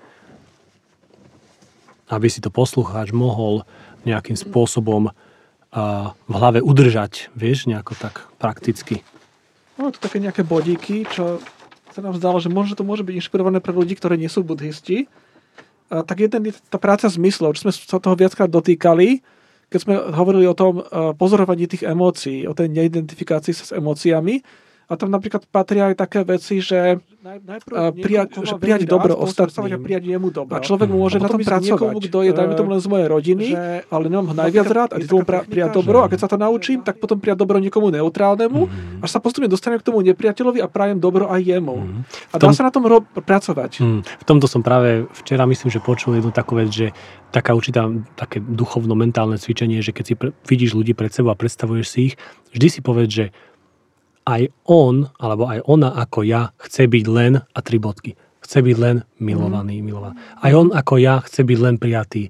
Sedíš na autobusu v zastávke a ide nejaké dievča a si povieš, aj ona ako ja chce byť len v bezpečí, chce byť len milovaná a tak ďalej. A na každého sa to dá aplikovať. Mhm. Že to je táto taká vec, že, že nemusím nevyhnutne len čakať, že začnem milovať, alebo prijať dobro tým druhým, ale môžem ako keby preto niečo robiť. Môžem sa venovať nejaký čas alebo myšlienky na to, aby som ja sám nahliadal druhých takýmto spôsobom. A tam ešte tam je veľa takých pekných vecí. Jedno je napríklad, uh, že, že sa teším z úspechov alebo radosti druhých. Čo mnohokrát to tak nerobíme, alebo že som rád, že á, tak mám viac už než on, alebo že e, taká, taká nejaká e, porovnávanie sa, ale to, že akoby rozvíjať si aktívne to, že, že, že sa teším z jeho úspechu, akože úprimne, tak to je akože tiež dobrá metóda. Takže taká jedna inšpirácia pre, e, pre ľudí z, mimo buddhizmu je tí- táto práca zmyslov, že sú rôzne metódy, samozrejme nielen v buddhizme, aj v hinduizme, aj v kresťanstve, aj inde, aj v islame, sufizmus a tak ďalej, ktoré, ktoré ja môžem použiť, aby som ako keby si to urýchlil, tú cestu k tomu, že budem šťastnejší a budem uh, v jednote s Bohom napríklad, hej? Lebo už Že ja dnes, môžem, dnes vieme, že, z neuropsychológie, že my doslova si ovplyvňujeme tie neurotransmitery, ktoré tak doteraz nie sú zvyknuté fungovať, ale keď to budem praktizovať, lebo áno, pozor, je to aj disciplína, hej, praktizovať určitým spôsobom, vedome, tak si ako keby tie neurotransmitery, ja si to predstavujem ako také trochu vychodené kolaje. Že čím viac tam chodím, tým viac budem mať vychodené a toto sa týka aj vďačnosti a tak ďalej a tak ďalej, že, že zvyk, proste Áno. si sedliackým rozumom zvyknem si Áno. tak myslieť. áno, lebo to, čo ten mozog opakuje, tak na, na to sa potom, to má tendenciu opakovať potom viac. A keď, môže to byť také, také akoby bezdečné, jak z češtiny sa povie, že, že keď mám nejakú, napríklad, že mám rád čokoládu, tak čím viac ju dávam, tak tým viac sa tie spoje v mozgu, ktoré ma vedú k tomu, že ju jem, Mm-hmm. tak tým viac sa posilňujú a ja, ten, tá vytvára sa závislosť a podobne. Ale ja sa môžem cvičiť aj vedome v niečom, čo viem, že je pre mňa dobré a tým si posilňujem tie spoje, spoje a potom je to pre mňa čoraz ľahšie to robiť a ľahšie vidieť iných tak, že oni sú, oni sú tiež, v kresťanstve to bolo, že oni sú tiež uh, Bože deti. alebo Božie deti. Uh, ja som s nimi jedno a tak ďalej. A toto, toto kultivovať. Takže taká inšpirácia tými, týmito metodami. Mhm. Ešte také intermezo, možno skôr, než pôjdeš na ďalší bod. Uh, len ty si vlastne tiež teraz spomenul a môžem e, tiež povedať k tomu, že dnes je veľmi veľký výskum vedecký venovaný výskumu uh, meditácií a buddhistických techník. A napríklad len na samotnom Harvarde je celý vedný obor, ktorý sa dá študovať. Je tam kopec predmetov, ktoré sa tohto týkajú. A súvisí to vlastne aj s katedrou psychológie, aj vlastne ne, uh, kognitívnych vied, neurológie, to všetko sú, všetko sú vedy, ktoré sa snažia nejakým spôsobom vyťažiť z týchto starých tradícií, starých techník. A okrem toho, že sa zistilo, že napríklad e, tieto techniky pomáhajú, veľmi výrazne pomáhajú, zistilo sa napríklad, že veľmi výrazne pomáhajú pri depresiách, dokonca majú rovnaké účinky ako antidepresíva pre mnohých ľudí. Hej? A zlepšujú imunitný systém znižujú zápal v tele. Um, je tam veľmi veľa benefitov, ktoré sú už dnes vedecky dokázané. Čiže toto je tiež také zaujímavé, že veda sa chopila jednej tradície a e, skúsenosti a ukazuje sa, že je to naozaj funkčné aj, aj, aj, aj vedecky. Hej, sa to potvrdzuje. A než odbehneme od tohto príliš ďaleko, nie, že by zlepšenie imunitného systému alebo, alebo zdravie tela malo byť tým finálnym motivom, prečo takto, ale práve to mne to svedčí, že že je, že je to správne, že je to potvrdenie, že je to prepojené a že človek so svojou dušou, duchom a telom, že je celostný. Hej. To by sa v minulosti možno nazvalo zázrak, že došlo k nejakému uzdraveniu, ktoré nevieme, aké má fyzické príčiny. By sa možno v minulosti nazvalo zázrakom, ale to je možno o tom, že mysel je s tým, to telo v skutočnosti ovplyvňuje. Takže uh, to existuje, to je dokázané vedecky, že existuje placebo efekt, čo vlastne znamená, že mysel ovplyvňuje fyzické. Uh, takže to je pozitív, pozitívna vec. Potom ďalší taký bod, ktorý nám prišiel taký zaujímavý, je odpútanosť alebo nelipnutie, lebo uh, je rozdiel medzi nejakou pravou láskou k nejakému človeku a lipnutím na ňom. To lipnutie sa mnohokrát sa zdá byť, že to je láska k nemu, ale v skutočnosti to nie je láska, ale je to niečo, čo škodí aj mne, aj tomu druhému človeku. Čiže toto je taká tiež inšpirácia, že uh, to nelipnutie neznamená, že ja nebudem milovať tých druhých, ale skôr mi to otvorí možnosť uh, vnímať ich vlastné potreby a ich vlastné názory, ich vlastnú cestu. Nemusím ja im ako keby naoktrojovať, že takto majú ísť, alebo že to musí byť takto, ale môžem ich nechať samých na seba. Čiže sa pýtam, je, je to vlastne to, že uh, ak človeka potrebujem, alebo potrebujem tak, že aby vyhovoval mojej predstave o ňom, tak to vlastne nie je láska, ale je to určitá potreba a ten človek sa dusí v tom vzťahu, kdežto dru, druhý, druhý uh, alternatíva, alebo správna alternatíva, dajme tomu, toho je uh, absolútne prijatie, absolútna akceptácia toho človeka taký, ako je, aký je aj vo svojom procese životnom, to neznamená, že by som nevidel zlé chyby alebo chyby, ale, ale že ho akceptujem, aký je. To by bol ďalší level, že nevidieť chyby by bol ešte áno, ďalší level. Áno, ale to že... byť absurdné, ale vlastne áno, není. Áno. A v tom, že ho akceptujem, tak v tom sa môže diať zmena k pozitívnemu. A tuto zase trošičku chvíľočku uh, zmením. Pred v poslednom podcaste s Ladislavom Heriánom on práve hovoril o milosti, že a ja milosť a akceptáciu vidím dosť ako podobné, skoro až synonyma v určitom zmysle, že úplnú akceptáciu, že milosť v hebrejčine má rovnaký uh, slovný koreň ako uh, maternica, myslím že je to niečo prokreatívne. A v tomto zmysle, keď to prenesiem do našej tejto úrovne, o ktorej sa bavíme, že úplná akceptácia až, že prvá vec je, keď niečo chceme dokonca aj zmeniť k lepšiemu, prvá vec je úplne to akceptovať, ako to je v realite. Zmieriť sa s tým. Až v, to, v tej slobode, keď to nebude v krči, sa to môže meniť k lepšiemu. Uh-huh, uh-huh. Mnohokrát to je aj v takých drobnostiach v živote sa to prejavuje, že človek chce mať veci nejakým spôsobom a tým si zbytočne spôsobuje utrpenie. Že sa mu nezdá, že, že niek- niekto povie, že zasaďme tú kvetinu sem a sa mi to nezdá. Ale to je len nejaká moja predstava, že takto to malo byť a vôbec to možno, že sa mi to bude páčiť. Alebo že, že kúpme si toto, ale to je mnohokrát len moja predstava, že položíme to tam majme to tam, tak to je len mnoho, mnohokrát len moja predstava, ako to má byť a to vôbec ani nemusí tak byť lepšie pre mňa samého, ale je to taký zvyk, že nejak si predstavujeme veci a chceme, aby to tak proste bolo. Lipneme na, ne, na nejakej forme, že má to byť práve takto a nie inak, že ten druhý človek by mal byť takýto. Uh, alebo tie okolnosti by mali byť takéto. A to pekne vyjadruje taký jeden obrázok, ktorý som včera poslal práve kolegom, kde dvaja sa prechádzajú v daždi alebo idú v daždi a proste jeden hovorí, že, že fú, že prší, dosť, dosť ma to akože štve teraz. A druhý hovorí, že áno, že ja som rád. A on že a akože, prečo si rád? No lebo keby som nebol rád, aj tak by pršalo, tak som radšej rád. Áno, áno. To je oveľa múdrejšie byť rád, a ako sa hnevať na to, čo sa nedá zmeniť. Áno. Uh, Takže to je, taký, to je taký inšpiratívny bod a tá odputanosť sa môže týkať dokonca aj také veci ako moje názory, moja pravda a vlastne dogmatizmus, čo je taká, že tam predsa len uh, je možno me, ten dogmatizmus trošku menší ako niekde inde, lebo od začiatku bolo na to kladený dôraz, že netreba trvať na tých, lebo Buddha prirovná to svoje učenie k plavidlu, ktoré má len dopraviť človeka na druhý breh ale ako náhle tam dojde, tak už ho nepotrebuje a nechá ho proste na brehu, že keby som sa prepravil na druhý koniec rieky, tak nezoberiem si ten čln na pleci a nebudem s ním chodiť ďalej, ale nechám ho tam a potom normálne idem ďalej peši, lebo ho už nepotrebujem. A podobne toto malo byť len nástroj, ktorý mi pomôže zbaviť sa utrpenia a byť šťastnejší, ale nepotrebujem ako keby trvať na tom, že takto to presne musí byť. K tomuto len jednu takú drobnosť. Dalaj Lama nezvykne hovoriť, že môjim náboženstvom je buddhizmus. On hovorí, môjim náboženstvom je loving kindness, vlúdna láska alebo láskavá vlúdnosť.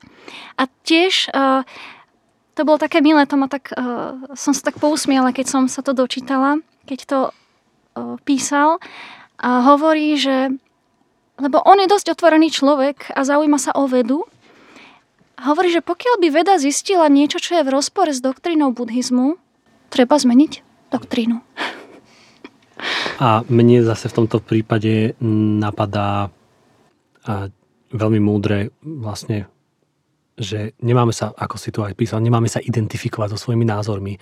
A teraz čo to znamená? Keď si to prenesieme do nejakej praxe, že mali sme tu, no No vlastne momentálne v spoločnosti nemáme žiadne konflikty a polarizácie, ale volá, volá kedy boli. Napríklad zoberme si uh, očkovanie, neočkovanie, vojny, ja som ten, ja, ty si ten a tak ďalej. Tak do, zoberme si očkovanie, neočkovanie. Uh, obrovské konflikty boli, alebo je COVID, nie je COVID, hej, obrovské, alebo aký má povod, bla. Obrovské konflikty boli naprieč rodinami, církevnými zbormi, spoločenstvami, komunitami a tak ďalej. Ale veľký dôvod tohto celého je podľa mňa to, že ľudia nevedia komunikovať v tom zmysle, že oni sa identifikujú s tým, že ja už niečo poviem, vybral som si nejakú teda ten názor alebo nejaké vysvetlenie, už si za ním stojím, stojí čo stojí a mám pocit, že v dialogu alebo v konfrontácii s iným názorom alebo s alternatívnym nemôžem uhnúť, lebo, a zase sme tu pri tom egu, hej, že to ego utrpí, alebo že ja budem menej, prejavím svoju slabosť a tak ďalej pričom opak je pravdou.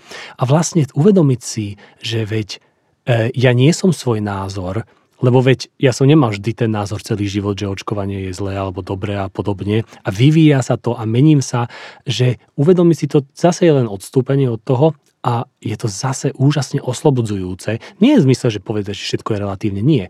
Ale ja to teraz takto vidím, Možno, že to bude vidieť inak, teraz sa mi takto zdá, ale vypočujem si ťa úplne v pohode, necítim sa byť ohrozený iným názorom, nechám ho vo sebe rezonovať, uvidím a tak ďalej. A ešte jednoduchšie a krajšie vyjadrenie toho Lekarta som počul, že nemusíš uveriť každej myšlienke, ktorá ti skrsne v mysli. Mm, to je to Proste nemusíš uveriť. No, ale že dokonca uveriť to nemusíš, že neznamená, že všetko je pravda, čo ti napadne v hlave. Vieš. No tá identifikácia no. je v tom, že, že človek vtedy tomu verí. Uh-huh že, že tá myšlienka ho kvázi akože ovládne na tú chvíľu a on vtedy verí v ňu. Ale keď človek e, nemá tú identifikáciu s tým, tak on môže sa potom pozrieť, že dobre, je to tak, alebo to tak nie je. A to je také veľmi zdravé, že, e, že nemusím napríklad tvrdiť viacej, než viem. Že prečo by som no, nemohol povedať, že niečo neviem napríklad. Alebo... A za... Áno. A zase vidíme, akože psychológia vie už, že mozog potrebuje mať veci vyriešené. Hej? Vyriešené, odložené, viac menej a lebo potrebujeme nejaké tie zábradlie a istoty a, a, a nemôžeme žiť v, ako keby vo väčšnej, takže neviem toto, snáď tak, snáď tak, neviem, neviem, možno potrebujem mať nejakú veci vidieť, že mozog tak proste aj funguje. No a teda ja rozumiem, ale zase musíme si to trošku uvedomiť a, a už my to teda vidíme, my to vieme a vieme s tým pracovať a, a o toho sme ľudia, že sa vieme vyvíjať a, a, a poznášať ponad to. To sú tie seba zachovné mechanizmy, ktoré však spiritualita ako keby ešte prekračujú, ide ešte ďalej. To je na tom zaujímavé.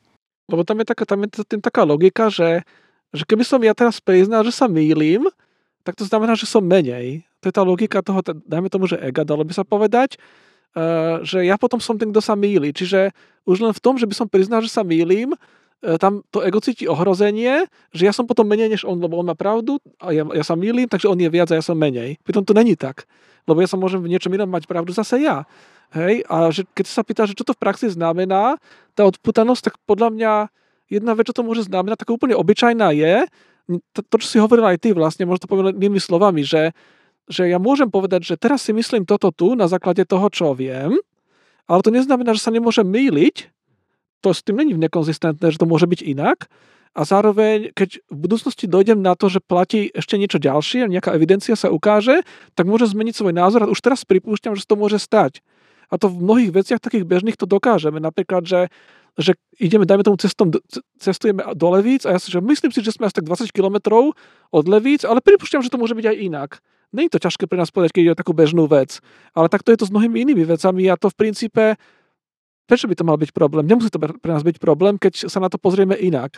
Takže to, to by bola podľa mňa jedna vec, ktorú to znamená. Mm, skúsme to aplikovať napríklad na politické názory, to už je ťažšie, hej? Áno, Jak, jak s tými 20 km od Levíc. A ja by som sa spýtal no, do kresťanského kontextu, že nie, niekoho, kto teraz má nejaké názory a teologické a podobne, fakt si myslíš, že tvoja predstava o Bohu je tá správna?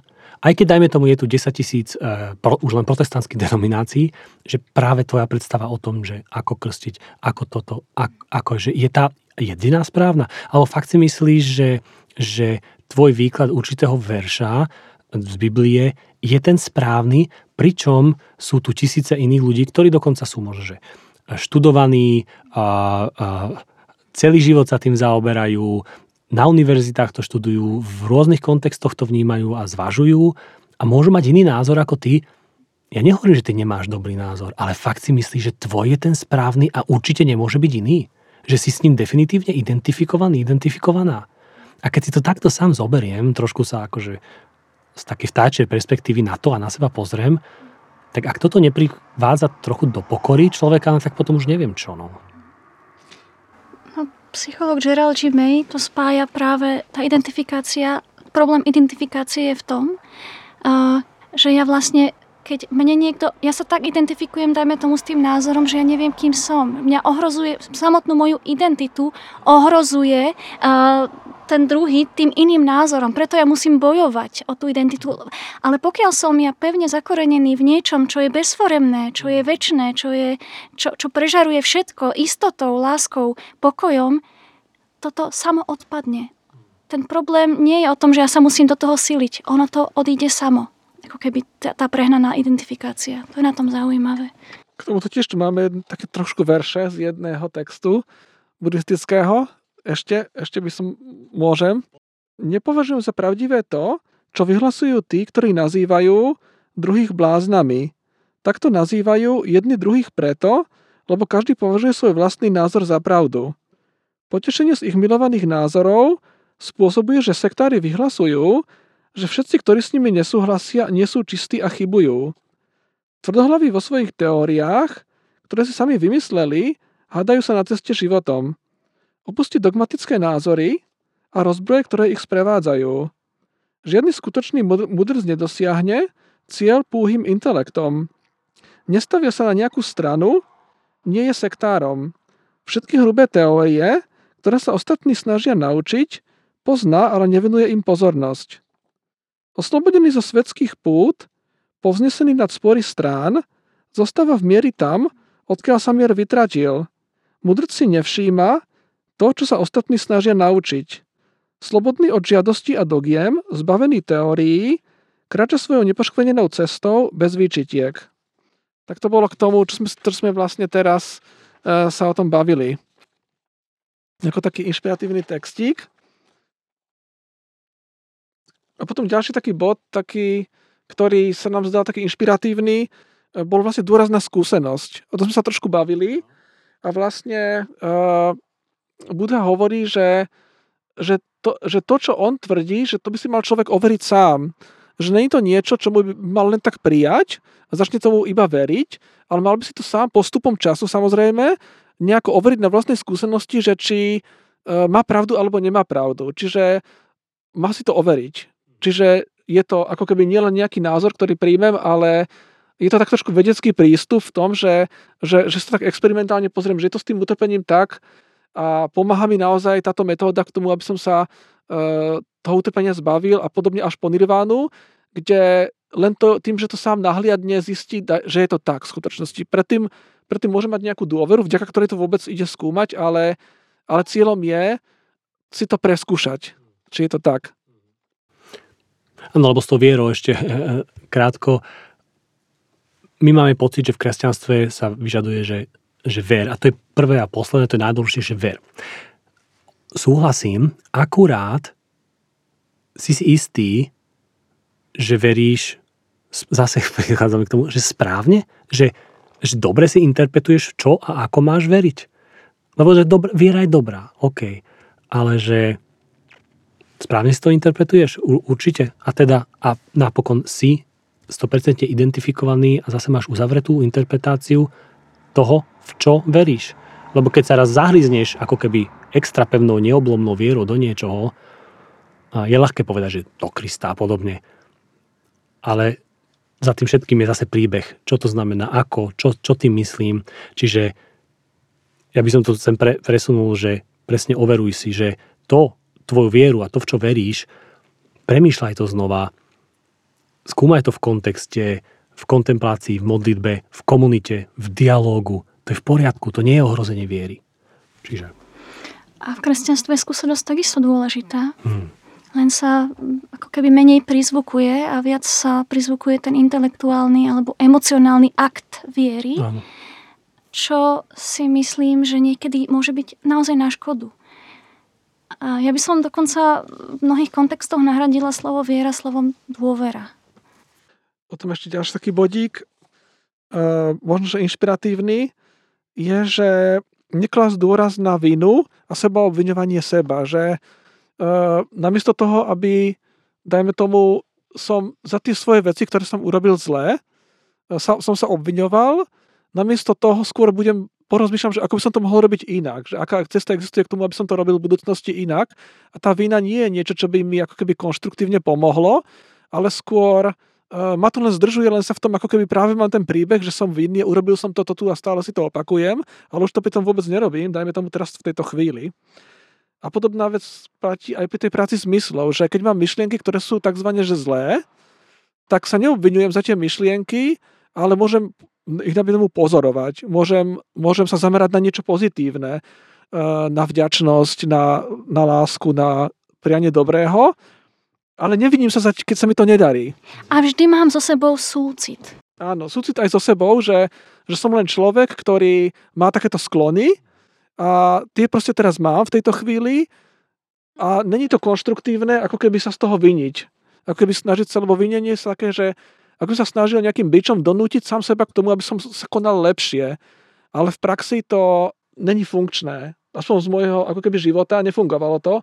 Keď som sa snažil sám seba vnútorne trestať vinou za to, že som urobil niečo zlé, neurobilo ma to lepším. Proste to nefunguje. Takže...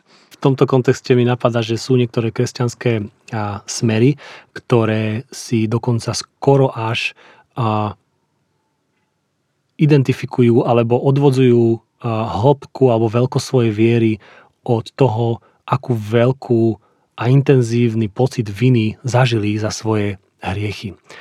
A určitým spôsobom vyložené slovo pokánie, metanoja, ktorým by sa, to je zvlášť podcast by o tom mohol byť, e, zmena rozmýšľania, myslenia na vinu a na hriech, tak v tomto kontexte si pomyslia, že teda čím väčšie pokanie zažijem, teda čím väčšiu vinu ako keby, tak tým väčší som kresťan, alebo tým väčšiu milosť dostanem. A presne toto je taký, taký začarovaný kruh, podľa mňa taký blúdny kruh toho, že obvinuj sa, nech ti, a to, do, to dokonca by som vedel citovať, že až že nech ti za seba navracanie, aký si hriešnik, ako, aký zlé si.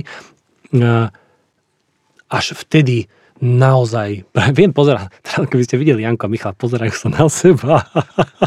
že až, a vážne teraz, ale vy to možno nepoznáte tak, ale ja som to už tak počul. Až vtedy naozaj prežiješ tú naozaj snú milosť a tak ďalej.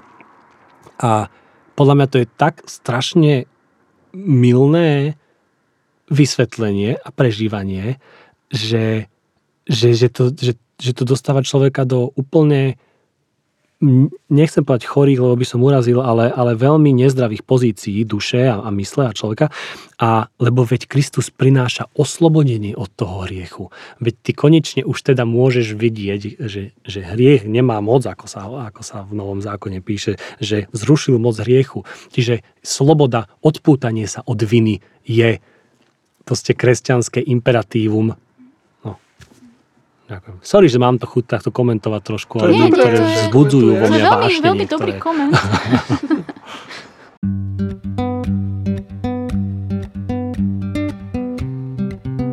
Tom ďalší taký bodík, ktorý sme tu poznačili, je e, vyrovnanosť, čo je taká vec, ktorá sa cení v buddhizme.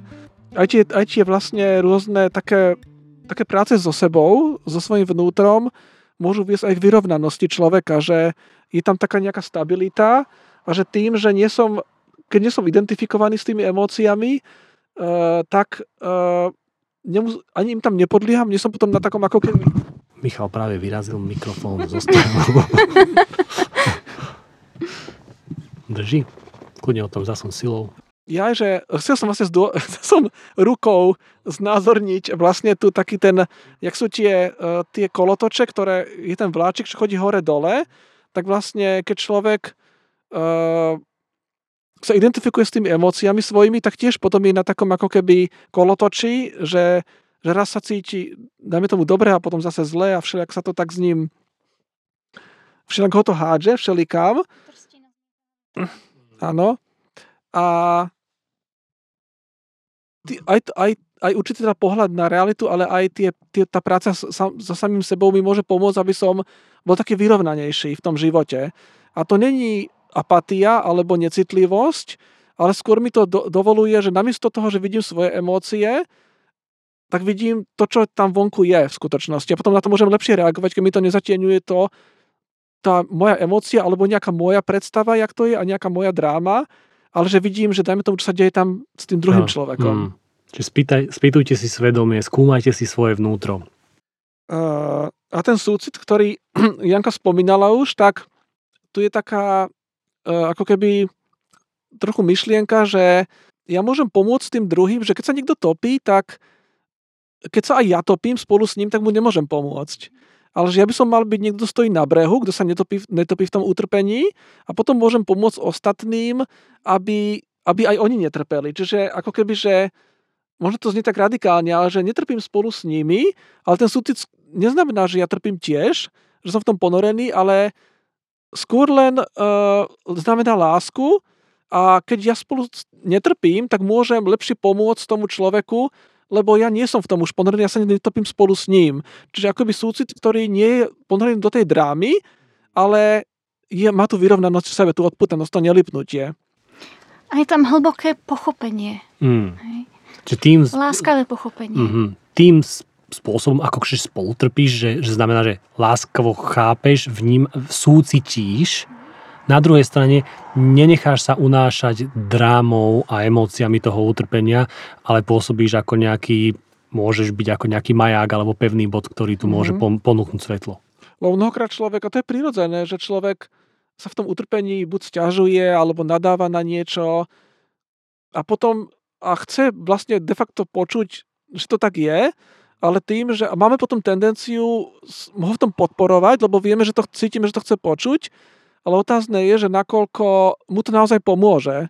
To neznamená, že mu máme hovoriť, že není to tak, to tiež akože není dobrá metóda, ale uh, nemusíme sa do toho nechať tiež chytiť, môžeme na to pohľadať tak ako keby mimo tej drámy. Mm-hmm, mm-hmm. Netreba utvrdzovať ako keby v tom narratíve, no. ktorý si vytvoril. Druhý opačný extrém je zase ako keď obovi priatelia prišli za trpiacimi obom a najprv s ním sedeli, Aha. ale potom to nevydržali, už začali mu vysvetľovať, kde sa previnil a prečo, ah. prečo, prečo, prečo to teda sa Boh na ňo hnevá, lebo však my sa nevieme, a to je pravda, pozerať na utrpenie len tak, že by sme, my si ho potrebujeme racionalizovať, lebo vtedy nám to pomôže sa možno, že nejakým spôsobom ako keby a, postaviť ponad alebo vedľa, že, že v zmysle, že OK, mňa sa to až netýka, mne sa to asi nestane, alebo veď ten druhý si to zaslúžil. No a keď ja si môžem pomyslieť, hoči akými chorými konštruktami mysle a zákonníckými, že tak ten druhý si to zaslúžil, tak ja sa staviam ako keby do pozície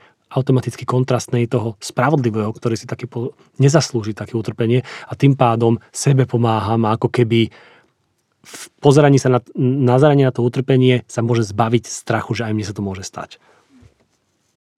To tiež nie samozrejme, že ako by konštruktívne, keď by niekto bol, bol teraz zrovna v utrpení a teraz sa stiažuje, tak začať mu hovoriť, že nie, není to tak, že mýliš sa, že ty si vlastne na vine, tak to si vieme predstaviť, že to vôbec nebude fungovať. Že ten človek skôr, a je to prirodzené, že v tej emócii bude taký obranársky, bude sám seba hájiť. Čiže je to taká nejaká ako keby vec vycítenia, ale skôr ešte viacej prítomnosti, že, e, že proste ho vnímať. Vnímať ho, ale nemusieť na to reagovať ani tak, že ho obviníme, že to je jeho chyba, ale ani tak, že je to chyba tých druhých skôr byť v prítomnosti a môže niečo povedať, väčšinou ani nie. Väčšinou sa, je to není ani konštruktívna vec. Alebo to byť v prítomnosti môže znamenať aj v praxi pomôcť trpiacemu sformulovať kľudne verbálne jeho utrpenie, bez toho, že by sme ho nejako kontextualizovali, súdili, vysvetľovali a podobne, lebo vieme, a zase už sme plní, plní toho, že vedecky dokázané, ale je, že človek už len keď a sa o svoje, o svoje utrpenie alebo o svoj problém podeli s druhým, že ho vyniesie von, že naozaj sa mu uľavuje a že získava inú perspektívu. Niekedy stačí len s tým človekom byť a dajme tomu, že on by sa aj vyplakal a to je dobrá vec. A netreba k tomu veľmi dodávať niečo slovne, ale keď on vidí, že je tam niekto, kto, uh, kto to príjma akceptuje to a zároveň to tak vnútorne môže ako keby dať aj mimo, mimo seba, tak to môže byť dobrá vec. A potom je tam taká pekná myšlienka v buddhizme, uh, že, že, že tam nie je peklo, napríklad není považované za niečo väčšného, ale je to niečo, čo, uh, čo je len dočasné. A je to pekné v tom, že, že, že, ne, že uh,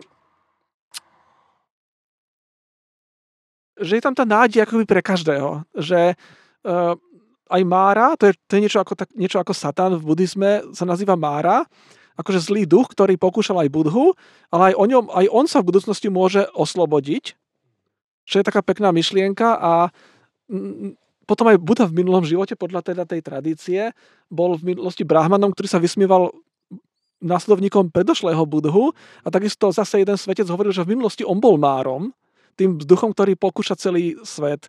Čiže to je taká, že, není tam, že to zlo není niečo definitívne, niečo substancionálne, pevne dané, že, že keď niekto je zlý, tak proste taký bude vždy, je to jeho podstata, ale je to len nejaká podmienka, ktorá sa môže zmeniť a je vždy z toho možnosť výjsť von. Taká pekná myšlienka celkom. Na základe poznania. Áno.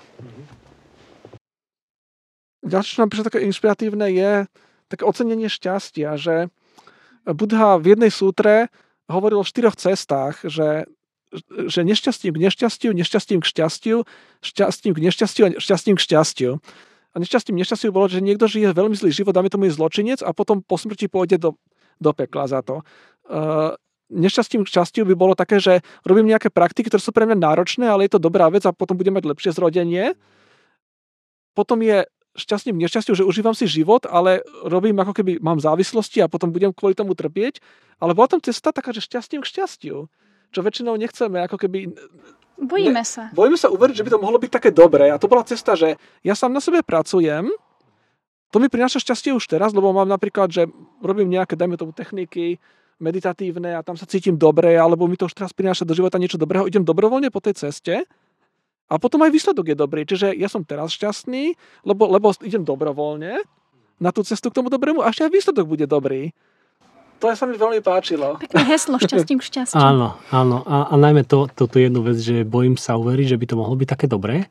To podľa mňa je prítomné v spiritualite mnohých z nás nevedome, podvedome alebo implicitne naozaj, že niekedy aj my kresťania rozmýšľame nad interpretáciou našej viery a vecí, ktoré, nad ktorými rozmýšľame a niekedy dojdeme k tomu, že možno by sa to dalo aj takto myslieť, povedať a podobne, ale zase to je až príliš pekné. To, to snáď nie. To, to, to, bojím sa tomu takto veriť. No.